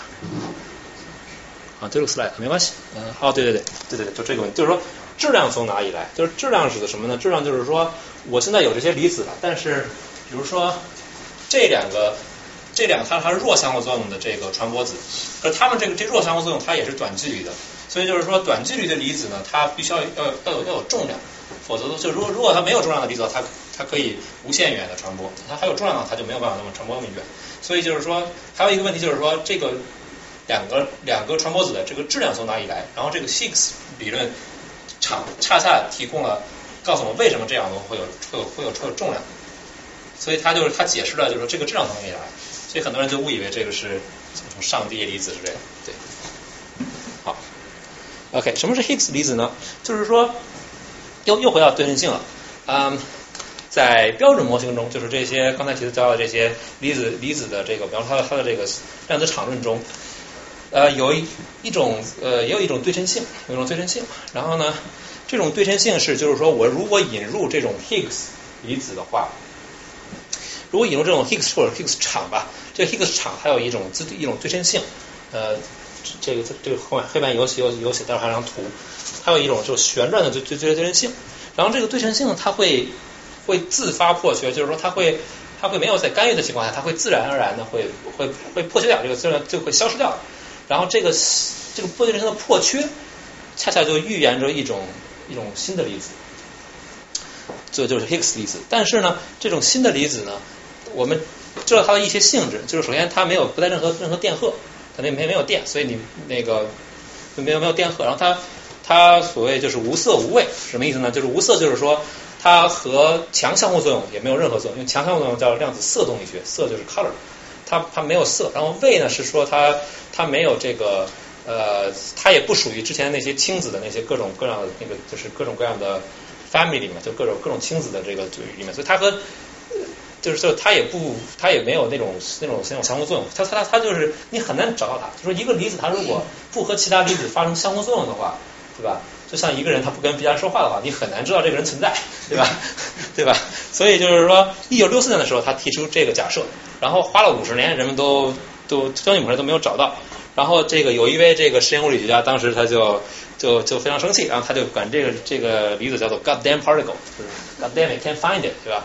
然后当时这个一个记者，一个小小小报编辑呢，就看了这以后，然后就把这个 damn 给删掉了，然后就 直接写成 god particle，这就是 particle 的的的的由来啊。所以其实跟跟跟什么 god 的宗教一点关系都没有，这是误误传。嗯。好，呃，现在简单讲一下，介绍一下这个什么叫做对称的破缺啊？呃，就是说对称的破缺呢，就是说，假设我有这样一种有点像一个这个我叫叫墨西哥帽子，墨西哥帽子的一个视景，一个分手。那它的这个就是它对称的地方，就是说我如果在这儿的话，它这个是我可以旋转的，我可以把一帽子转转转，就转任何角度，它都都都不会变，它它它永远是个帽子，在这待着。可是呢，我如果有个离子在这上面待着的话，对吧？它是不稳定的，我只稍微碰它一下，它就会哎会会鼓下去，然后会到这个这个这谷底，会这是它它它它它它的一个稳态，对吧？所以呢，就是说呃，它自然而然的就会想到，就是说，哎，我会我我我我我应该到到到到下面待，下面待比较舒服一点，然后它就就下去了。那它一旦下去以后，它就等于说它选择了一个一个位置，对吧？它选择了它自发的选择了一个一个位置。那这个位置呢，等于说它就就自发就破缺了，把这个对称给你破缺了。就以前的这个对称性没了。我如果现在转它一下的话，它就不会在这同一个位置了，对吧？所以这个叫做对称性的破缺。呃，这样这个离子呢，这个被称之为这个 Goldstone 玻色子，它又是一个新的离子。但这个玻色它它你看它可以自自由的在这转，对吧？它可以自由的在这转，所以它这个离子本身它是不带任何质量的，因为质量就是说你需要消耗能量才能才能。才能转到那个叫做它的质量。如果不消耗能量的话，这个就是呃，就是就是就是就是没有质量的。可是呢，现在这个东西我们把它称之为 Higgs，Higgs，OK，Higgs。这个 Higgs 本身嗯，可以被这些以前我们所存在的这些离子给吃掉，就是 W 是 W boson，就是弱相互作用的传播子，弱相互作用的媒介。它们它可以把这个东西像一个 packman 一样把它给吃掉。吃掉了以后呢，以前没有质量的这个 W boson 就会呃就会得到了质量。这个就是所谓 Higgs 机制，Higgs 粒子的这个它就如何给这个啊这个这个这个这其他传播子质量的来源，就是质量质量的来源就是就是来自于对称的自发破缺和和这个传播子吃掉 Higgs particle。呃，再举一个比较形象的比喻吧，虽然呃对，这个形象形象比喻就是就是。假设啊，假设现在就是说屋里面有一群人，对吧？有有些人，这这个这个人呢，你可以把它想象成是一个场，就是一个 Higgs 场，就每一就是这这这一群人代表这个 Higgs 场，呃，就在每一个点有有有有一些有有一些人，然后呢，现在就是说，如果呃这一群人里面突然来了一个这个没人知道一个一个一个一个人，对吧？就是随便进来进来了一个人，比如说咱们这个教室，对吧？是一个 Higgs 场，对吧？然后突然这门开了，然后然后来一个人，大家都都不认识。那这个人呢？他走过，他他从这个教室这一条走到那一条的话，没人理他。他虽然很失落，但是他可以很快的过去，对吧？可以走走过去，对吧？就比如说，那个人他可以，哎，比如说这儿那儿有座位，他可以就是说，哎，可以过去找到座位。但是呢，如果这个时候出来了一位这个 Higgs 先生，或者说突然比如说马云进来了，对吧？说进来了，那显然他要从从那儿走到那儿是非常难的，对吧？对吧？因为大家都想着这个，哎，就就在他的身边跟他说话，对吧？所以他会他会会很慢，那很慢，这就代表了他就有了有了质量，他有质量他就就会比较慢，啊，没有质量的话它就可以很快的移动。好，这个就是所谓这个就是 Higgs 机制，Higgs 机制就是说我这个东西它可以通过吃掉这这个说吃掉吧，就是吸收这些周围的人的这个这个阻力吧，这个阻力惯性而变得变慢，它它它它就得得到了质量，那之前是没有质量的。好，那现在就是说我刚才最开始讲的，就是说一个场的这个一个场它的这个它的波动本身就代表一种离子，对吧？所以我 Higgs 场就这一群人。他们的这个波动，他们的振动，也就是所谓的 Higgs 离子。所以呢，这个意思，这这个描述的就是说，假如说这个大人物没有来，马云没有来，但是有人突然进来说，哎，马云要来了，那这个谣言，这个传言就会，对吧？就会大家就会就就会就会就会三两聚在一起，然后后来后来会传说，哎，马云要来，马云要来了，然后这一传二，二对吧？这个一传十，十十传百，然后就这么传过去。所以大家看，这个时候呢，这个传言就会，哎。也会也会像一个离子一样，对吧？移动，虽然它不是一个离子，但但它它它就像一个离子一样，类离子一样移动。这个就是所谓的 Higgs 离子，就是 Higgs 场的场的这个呃这个波动，这就是所谓的 Higgs particle。然后那个二零一二年的时候，就是在日内瓦的，他们建了一个世界上最大的实验，叫 Large Hadron Collider。呃，那么整个整个这个实验就是横跨法国和瑞士两个国家，啊。这个这个对，横跨两个国家，然后非常大，然后整个实验就是为了去找这个 Higgs particle 啊，然后然后在终于在二零一二年的时候，他们终于找到这个 Higgs particle 吧，他们终于让他们发现了，然后就是这个是一些 费曼图，就是来告诉这个 Higgs particle 怎么产生，比如说有可以有两个两个胶子，然后和这个夸克相互作用，然后夸克又出来一个一个 Higgs particle 之类，然后还有其他的。各种各样的，反正就是夸克夸克通过这个，然后又出来一个 Higgs 波色什么的，反正就是这个就是比较技术的一些东西了。呃，还有什么问题吗？讲一点，多了。我有一个，就是说这个我知道这是物理学家画嘛，就是说你们画的时候，就这圈规定了一行几个吗？还是说就随便画？就一个。就不是你看这 G 和那 T 之间那么多的圈呢？这个、哦，不是，这个是示意图。你可以，你可以画画曲线也可以，没问题。吗？多多问点问题，讲的或者关于之之之前的东西，之前的 X particle 之类的没有问题。之前那个 Big Bang Theory 那一段黑板上那个贝塔小于零，其实是一个挺 popular 的一个单，其实就是电视剧里面可能弄弄个梗还专门写出来，还需要去计算。其实你们早就知道这个，不需要再写下来算。什么呀？就是在黑板上写的那个，像你你像他真实的，如果是一个学生，还需要自己来算这个。真实的算这个？就是真实，如果我是一个学生，我应该去书上一翻就答案就有了，应该不需要再还是自己绞尽脑汁算，还要需要别人来改一下。我们当时算过吧？我记得上常识课的时候，练习题，练习题之一算过这个，但是挺难的，这高等练习题。但但答案我是知道的，只不过能不能推演出这个答案来是意思。如果别人告诉你答案应该是什么，那那那你就知道推这个了，对。但就是那贝塔小于零，就是一个公式。我的意思就是这一段是是推导真实学，那是写论。嗯。就当时当时要算这个，反正就是就你也首先你得知道要要要要算哪个东西，然后算哪个东西，然后你要哦你还要还要把这个东西给给算出来嘛，结果还是挺难的。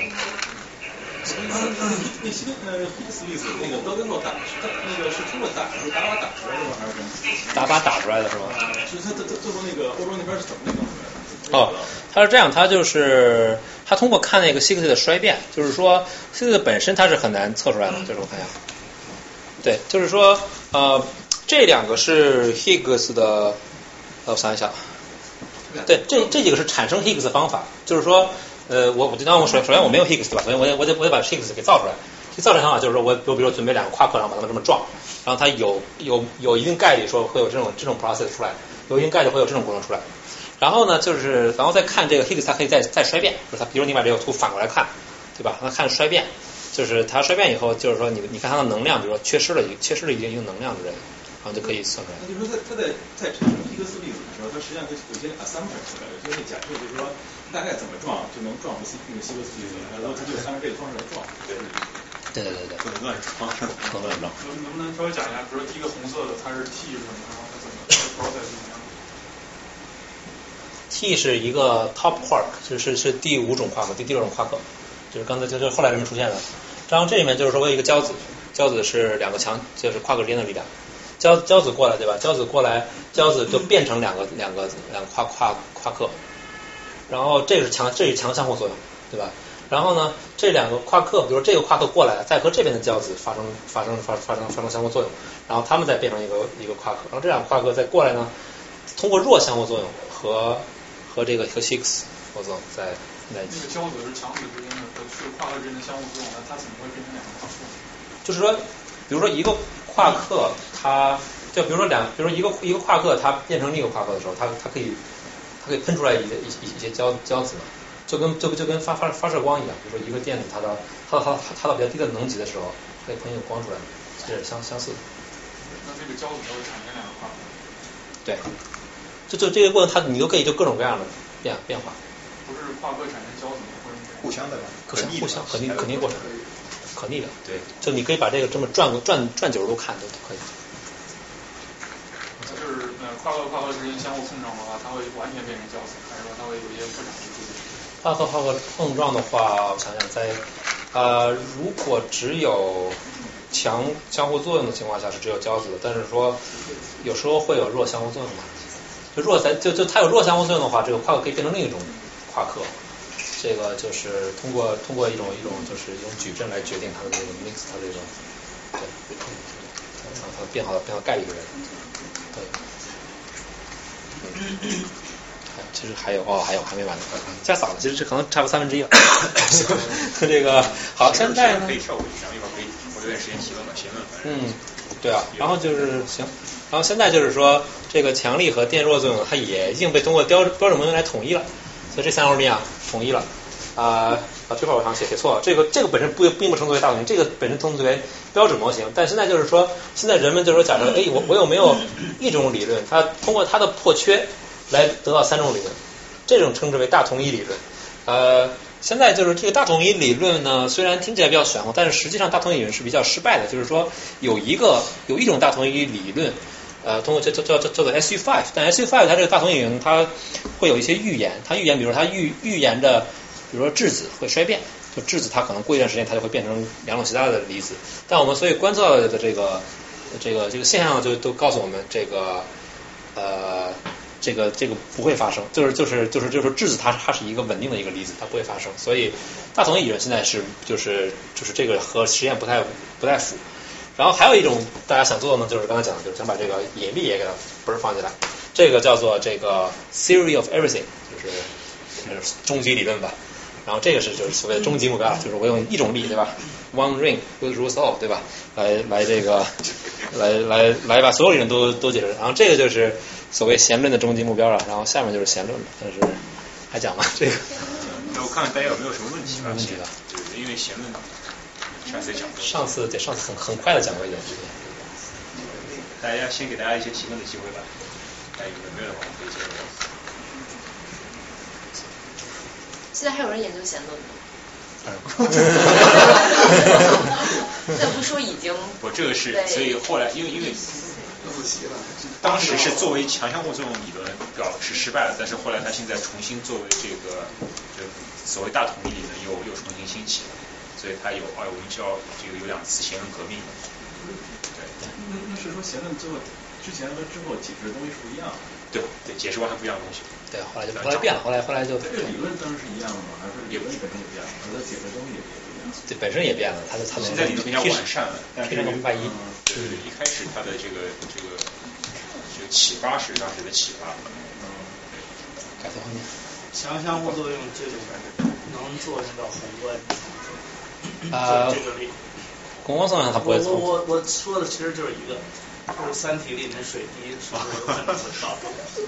是 我没有读过《三体》。没读过《三体》啊？那《三体》的水滴就是说它是一种，它所有的它材料是用一种强互作用、相互作用的东西，在它的它的外壳，所有的所有的原子哈都是很紧密的一牵强相互作用，所以它这个东西就是无坚不摧的，好像是。很强是吧？真的很强是吧？对，他这个所谓的强是指，不是说他，不是说它坚硬，而是说它之间相互之间的紧密非常的联系，呃，联系非常紧密。啊那它的作用力强度也是比较大的。对，但是它渐进自由，所以它在对电磁要大。但它渐进自由嘛，所以它的这个诱作力范围是极其有限的，它不可能实现那种大范围的这种作用。那不可能就是说把所有，那那意思就是把所有，如果要有这种材料，那就是把所有东西都变成原子核。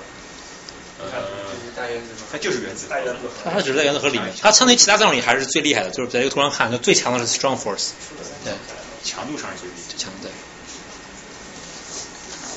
嗯，嘚儿嘚儿，你说你跟我说什么停吧？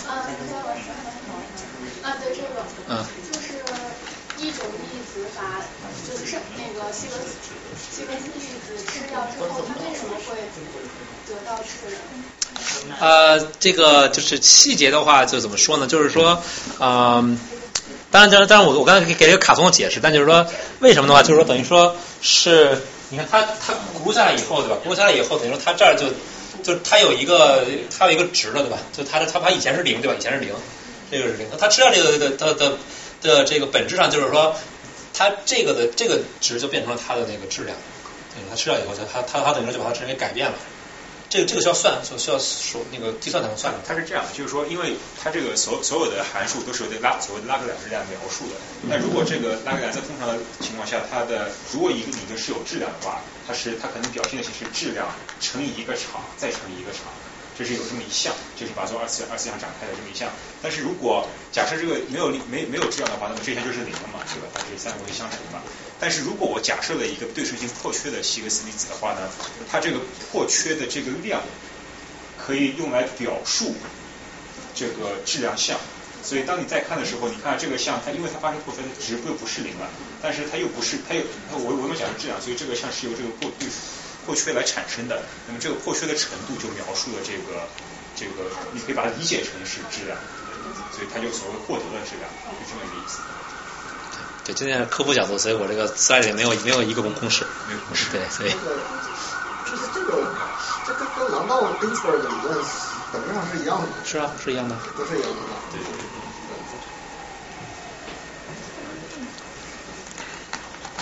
有问题没？没有问题十五分钟行了。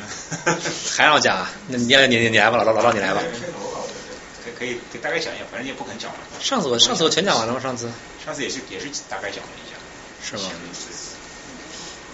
？OK，那我就坐着讲，像个老教授一样坐着讲。OK，这个就是算了，坐坐讲好好好呆板。就是说，嗯，good，就是说 OK，就是说他弦论虽然虽然很对吧？他虽然就是说死亡死了一次了，但是呢，就是刚刚讲就是说弦论它的这个，我我可以我可以改头换面，我换一种观点来看，对吧？就是。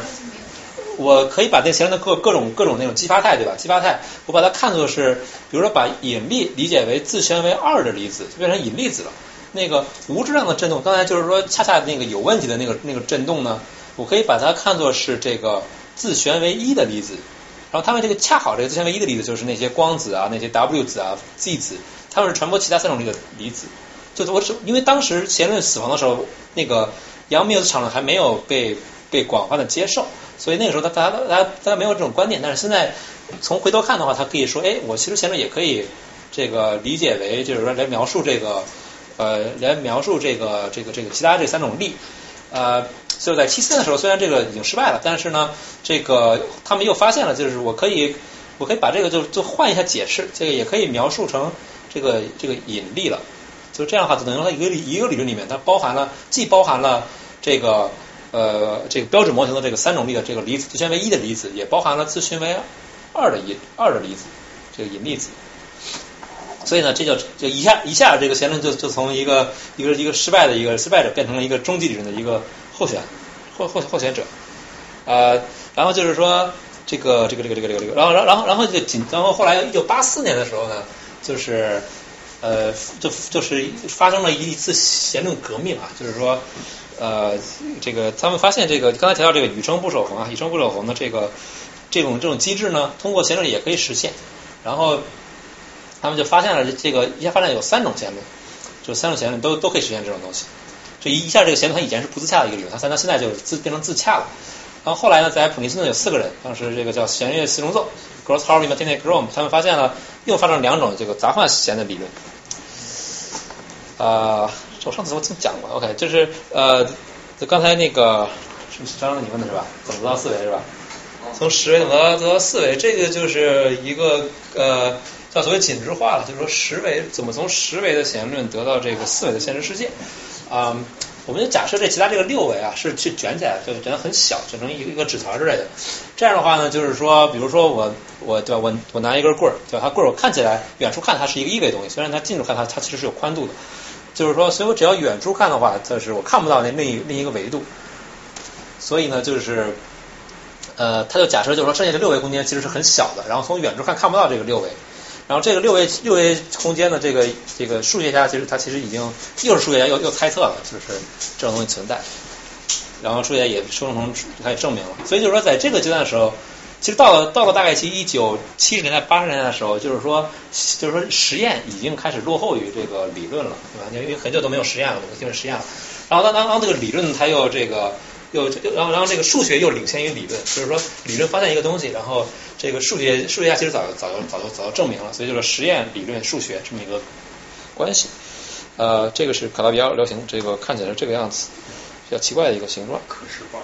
对，但是呢，后来发现这个这个这个从这开始，这个理论又开始这个这开始暴走，然后就是说发现这个这个后来数学家又发现这个你把这个太杯的这个朝向理论紧致化为一种那理论，等于说把另一种弦论转化到另一转转化到另一个这个这个流行，就两种不同的卡拉比丘流行。这样这样的理论它是是等价的，然后这种呢这种这种称之为称之为静对称，就是这个东西是从物理上来的一个数学的一种一种一种猜想，然后这个东西就是连数学家他们都没有猜到，所以这样的理论就是理论物理就就就连数学都超越了，啊、对，然后呢，既然这个弦论是对吧，我是唯一理论，但问题是我们发现了有五种版本，到底哪一种才是这个终极的理论呢？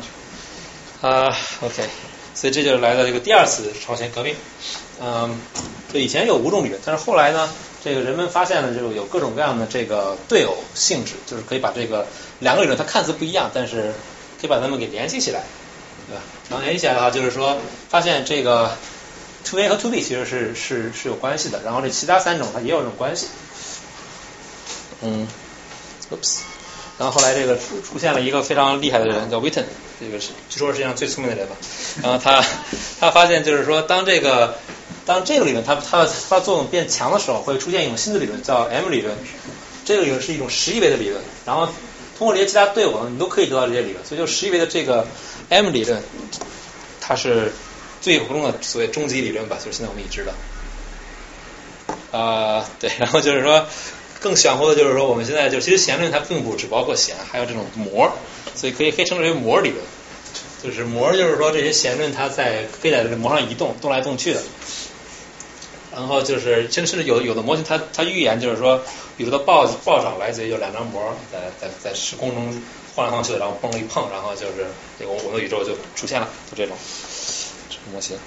好，然后还有一种就是就是就是就是一种。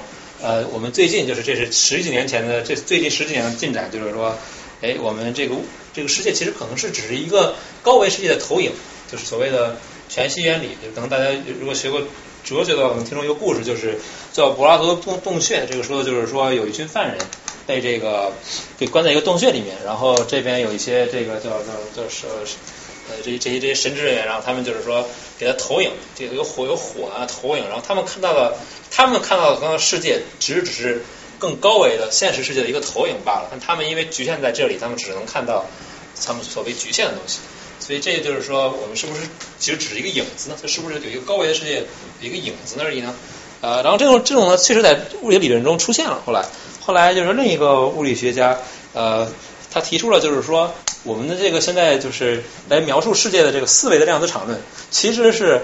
等价于一个五维的这个包含引力的理论，这个这个引力理论它可以有这个黑洞啊什么的，然后这些黑洞的这些性质吧，它们它们决定了我们四维可观测到的东西，所以这样就直接就是说把我们已知的标准模型什么的，直接把它放到了一个五维的空间里面，然后就是通过这种这也是理论了来来描述，然后这些给了我们一种新的一些呃这世界的了解吧。就它虽然就是说现实跟现实世界没什么关系，但是就是说。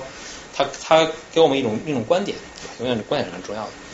那它还有些应用了，就是可以应用到这个这个物理的其他分支了，高能超导啊、凝聚态什么的。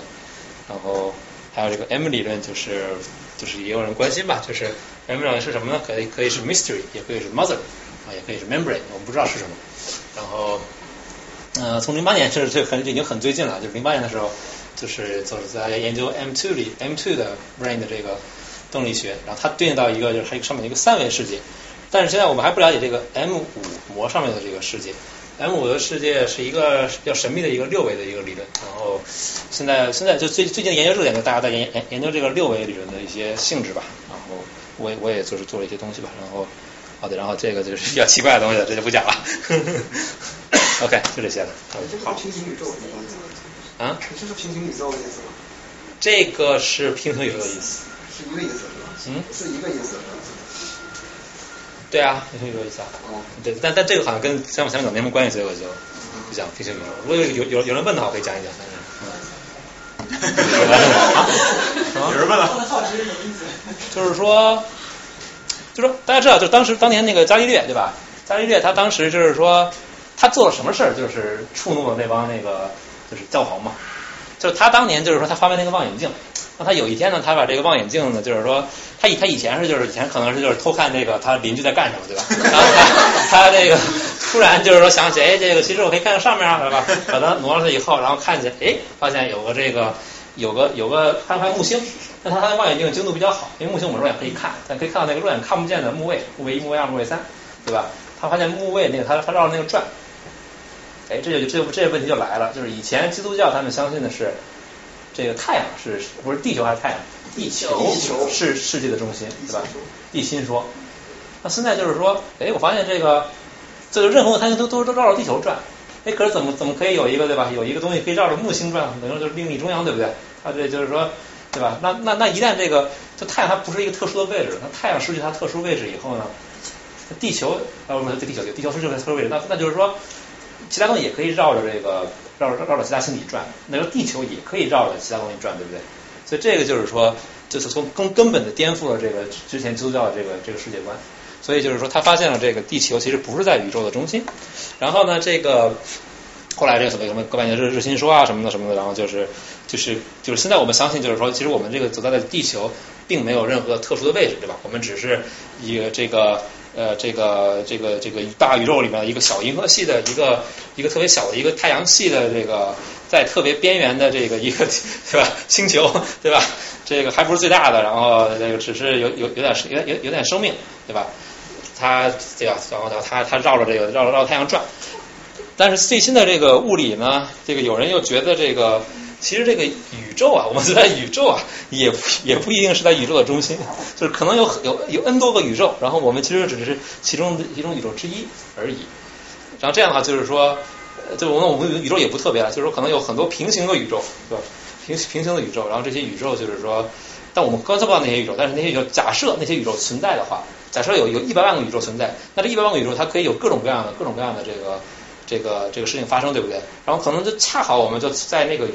在其中一个宇宙里面，然后我们的这个这个所有的物质条件正好达到了，就是可以有一个有智有智能的一个生命的的成长，然后我们这些智能足够到可以理解这个世界的这个终极理论，来发来就是终极一种理论，它也解释了我们为什么存在，就这种理论，但是一个比较扯的一个概念，anyway，就这些，这所有人人都愿意，人都愿意，这就是，嗯。就是前前头那个线，它不是在我们四维空间里面振动的，它是在那个十十维空间。是，它那个它那十维空间的话，它的它的那个是十维的，就是独立的空间，还是说这个空间是独立的？十维的独立空间。是哦，因为我看他好像不是说那个，就是说你，比如说就跟那个你说一个现在四维空间，比如你速度到一定程度，你可以改变时间嘛，你时间的维度就变了。你到时候它这个十维，我就不知道是不是独立的话，就是每一维的都都在独立空间。你你刚才说是怎么怎么怎么改变？就是说，比如你速度到一定程度的时候，你到时间这这个维度，就你。你三维的时候，这个这个这个空间，这三个维空间，你如果做了变化以后，你时间内以为，第四维空间就变掉了。这不现在就是这个，就是现在问题就是这样。嗯。就变掉了。被扭扭扭曲了。对对对，第四维空间它不是独立的，对吧？第三第三对第三维空间你变掉的时候，你可以改变第四维空间。所以这我就说这十维空间它是到最后是互相影响的。还是说就是它是一个独立的一个分区，认为它就是一个？哦，对对，呃，就是最开始我们认为他们就是说是那种直直交的，就是他们是互相独立的吧。然后，但是就是说，假设就是刚才讲的那个，呃，就是就是六维六维那种紧致化的话，它就不是独立的了。就等于六维紧致化以后，我只有四维空间是独立的，然后剩下六维就是长成这个样子，所以他们就互相就是这样。拧在一块儿。对，拧一块儿，对对对，可以有种这种假假设吧。对。就是像这种紧致化怎么就好比你有一张纸，把你那张纸两两边卷起来接在一块儿，但是如果这个这个半径越来越小，小到几乎于零呢，这根纸变成一个管儿，所以二维就变成了一维。变成一条线。对对。那如果你有一个球，这个球的半径变成零，那么一个二维的面变成一个零维的点。哦，它是这么被紧致。对对，它的尺度，你先打开的时候要假设一个结构，因为比如说你这个同样一张纸，你可以以先变变成一个管儿，只要这个管儿再变成一片 donut 一样的，就面包圈的形状，然后再把这个这个就管儿的直径和这个面包圈的直径都缩小，但是它结构是不一样，你也可以把这张纸把它变成一个球，然后再同时把它缩小，但是你不同紧致化的过程会导致它最后的结构会发生不一样。对，所以像这种卡比药这种东西，就是去去试图去分析我这个被紧致的六维的的结构是什么样的，他们会对会对紧致化后的思维的理论产生什么样的影响？弦理论有哪些结果被实验验证了？没有。弦弦理论因为它面向的不是实验，而是其他的理论，就是比如说引力和标准模型那些这两个理论本身是没有任何实验违背它们，只是因为我们希望用一个更高的理论把它们统一起来。所以他们弦理论它面面向的不是直接的实验。如果如果弦理论很发达，可以预测一些我们还不知道的东西。在如果达我们达到那样的能量的高度的话是有可能，但现在达不到，现在还远远没有到。从弦论衍生出来的那个 ADS-FT 理论，它是不是好像应用到凝聚态系统上？对，高超老师通过对写了一些东西，对对对对，跟实验呃有一些。但是对偶本身不是一个理论，它是一个原理，它不是一个很强的一个量化的一个理论。它那个算是间接的证明吧，可能算是。但是渐进化，直接渐进化一下，间接的。但是它它只是一个只一个 qualitative，它不是没有一个量化，它没有不不不会给你一个数性的解释，它没有一个量化的。对。它当时解释凝聚态是个定性的那个。对对对对。你解释一下那个那个夸克的封闭态怎么回事？为什么走到夸克啊，就是啊，这个是非常好的问题，就是说其实。我们至今都没有决定的，就是证明说这个为什么夸克会紧闭吧？就是说，我们现在的理论，就是所谓的这个量子测定力学，它只是告诉我们，就是刚才通过算那个呃，就是就刚才那个希尔顿算那个东西，只是说我有这么个理论，然后它这个理论呃它的基本基本的构成构成的东西是夸克，然后夸克它们之间的力啊，就是算到力，它是是。是是吸引的，但这并并不是说直接告诉你，就是这个这个东西它是肯定是紧闭的，对吧？它只只只是说是一个一个证一个证据之一吧，但并并没有证明它这个是紧闭的。观测到，啊，不是你你刚才说就是夸克无法直接观测到，就是对夸克无法直接观测，对对对对，就因为他们他们紧闭了，我们我们假设它假假设他们紧闭了，紧闭紧闭了，对，因为它力量太强，所以你所谓观测你必须有一个额外的力把它给。把它给打破，你才能观测到。对，它太强了，所以根本打不破，所以你无法观测。它假它假的。那刚才说那个 M 那个理论，说说呃说，我看有一个说什么黑洞能够能够在在大尺度上黑洞能够解释夸克的紧密态。啊，就是说是这样的，就是它可以了了解呃就可以理解吧，就是说在在那个黑洞，它有它有两种相，就是说相变吧，就是说。当你的这个黑洞的尺寸大或者小的话，就是就是我想想怎么怎么怎么解释好，就是说呃，一就黑洞它可以蒸发，就是这个我上上次讲了，黑洞它有温度，所以它可以蒸发，所以当它的它的尺寸足够小的话，它可以它可以蒸发，它可以通过蒸发，它它尺寸足够大的话，它就会它它会比较比较稳定存在，所以就是说我可以把这个看作是就是我稳定存在的，我可以把它看作是一个禁闭的紧闭的态，然后。它蒸发过的态，我可以把它看作是一个夸克自由存在的态。自由存在的态是实验上可能就是说叫 Coulomb plasma，就是说我可以我可以我可以知道这么个态，但是没有办法提炼出一个单独的夸克，这样就可以理可以理解吧？就是从黑洞来理解。关于那个渐进自由那理论，就那图，你说它。呃，就是说距离越远的话，力量越大。它有一个限，有一个限制嘛，超过一定范围就，因为它没有表达出来，是不是？对，就是说只是一个我对我我我那个它有一个限度嘛，就是说我我那个我最多我我我只能放这么多能量，对吧？我我造不出那么高的能量来把它们打打破。它它如果距离很远的话，就是它的能量太大了，所以我我我我没有办法通通过做实验足得到足够足够高的的能量把它们这个打破，那么那么那么远。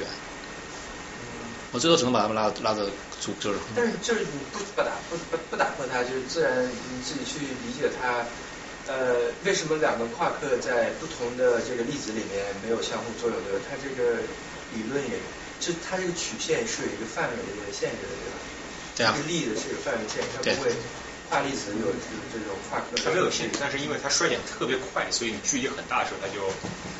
哎，但这个曲线没有表现出来的距离大的衰减，它只是就说我距离越近的时候力量越小，距离越远力量越大。我认为我其实能算的，我只有只有这块范围嘛，就是我通过通过我的计算，然后这块它有些是是我那个就是给它推测出来的。就超过一定距离就就我们不知道会有这个现象，模型就不对了，对吧？就是说我们我我们我们这边我们我我们不知道怎么去算，就是因为就因为这块我们通过展开可以去算这个东西，通过通过那个泰勒展开就把它展开，我可以去算这个东西。再往上的话，我我我我只知道它会变强，就是我只知道它的这个曲度对吧？我知道它它会往上走，但我不知道它再往上走。但是现实中，现实世界它超过一定距离就没有这个力了，对对对。行，呃，时间差不多，大家如果没有问题的话，就今天就先到这儿吧。啊，大家非常感谢赵同学。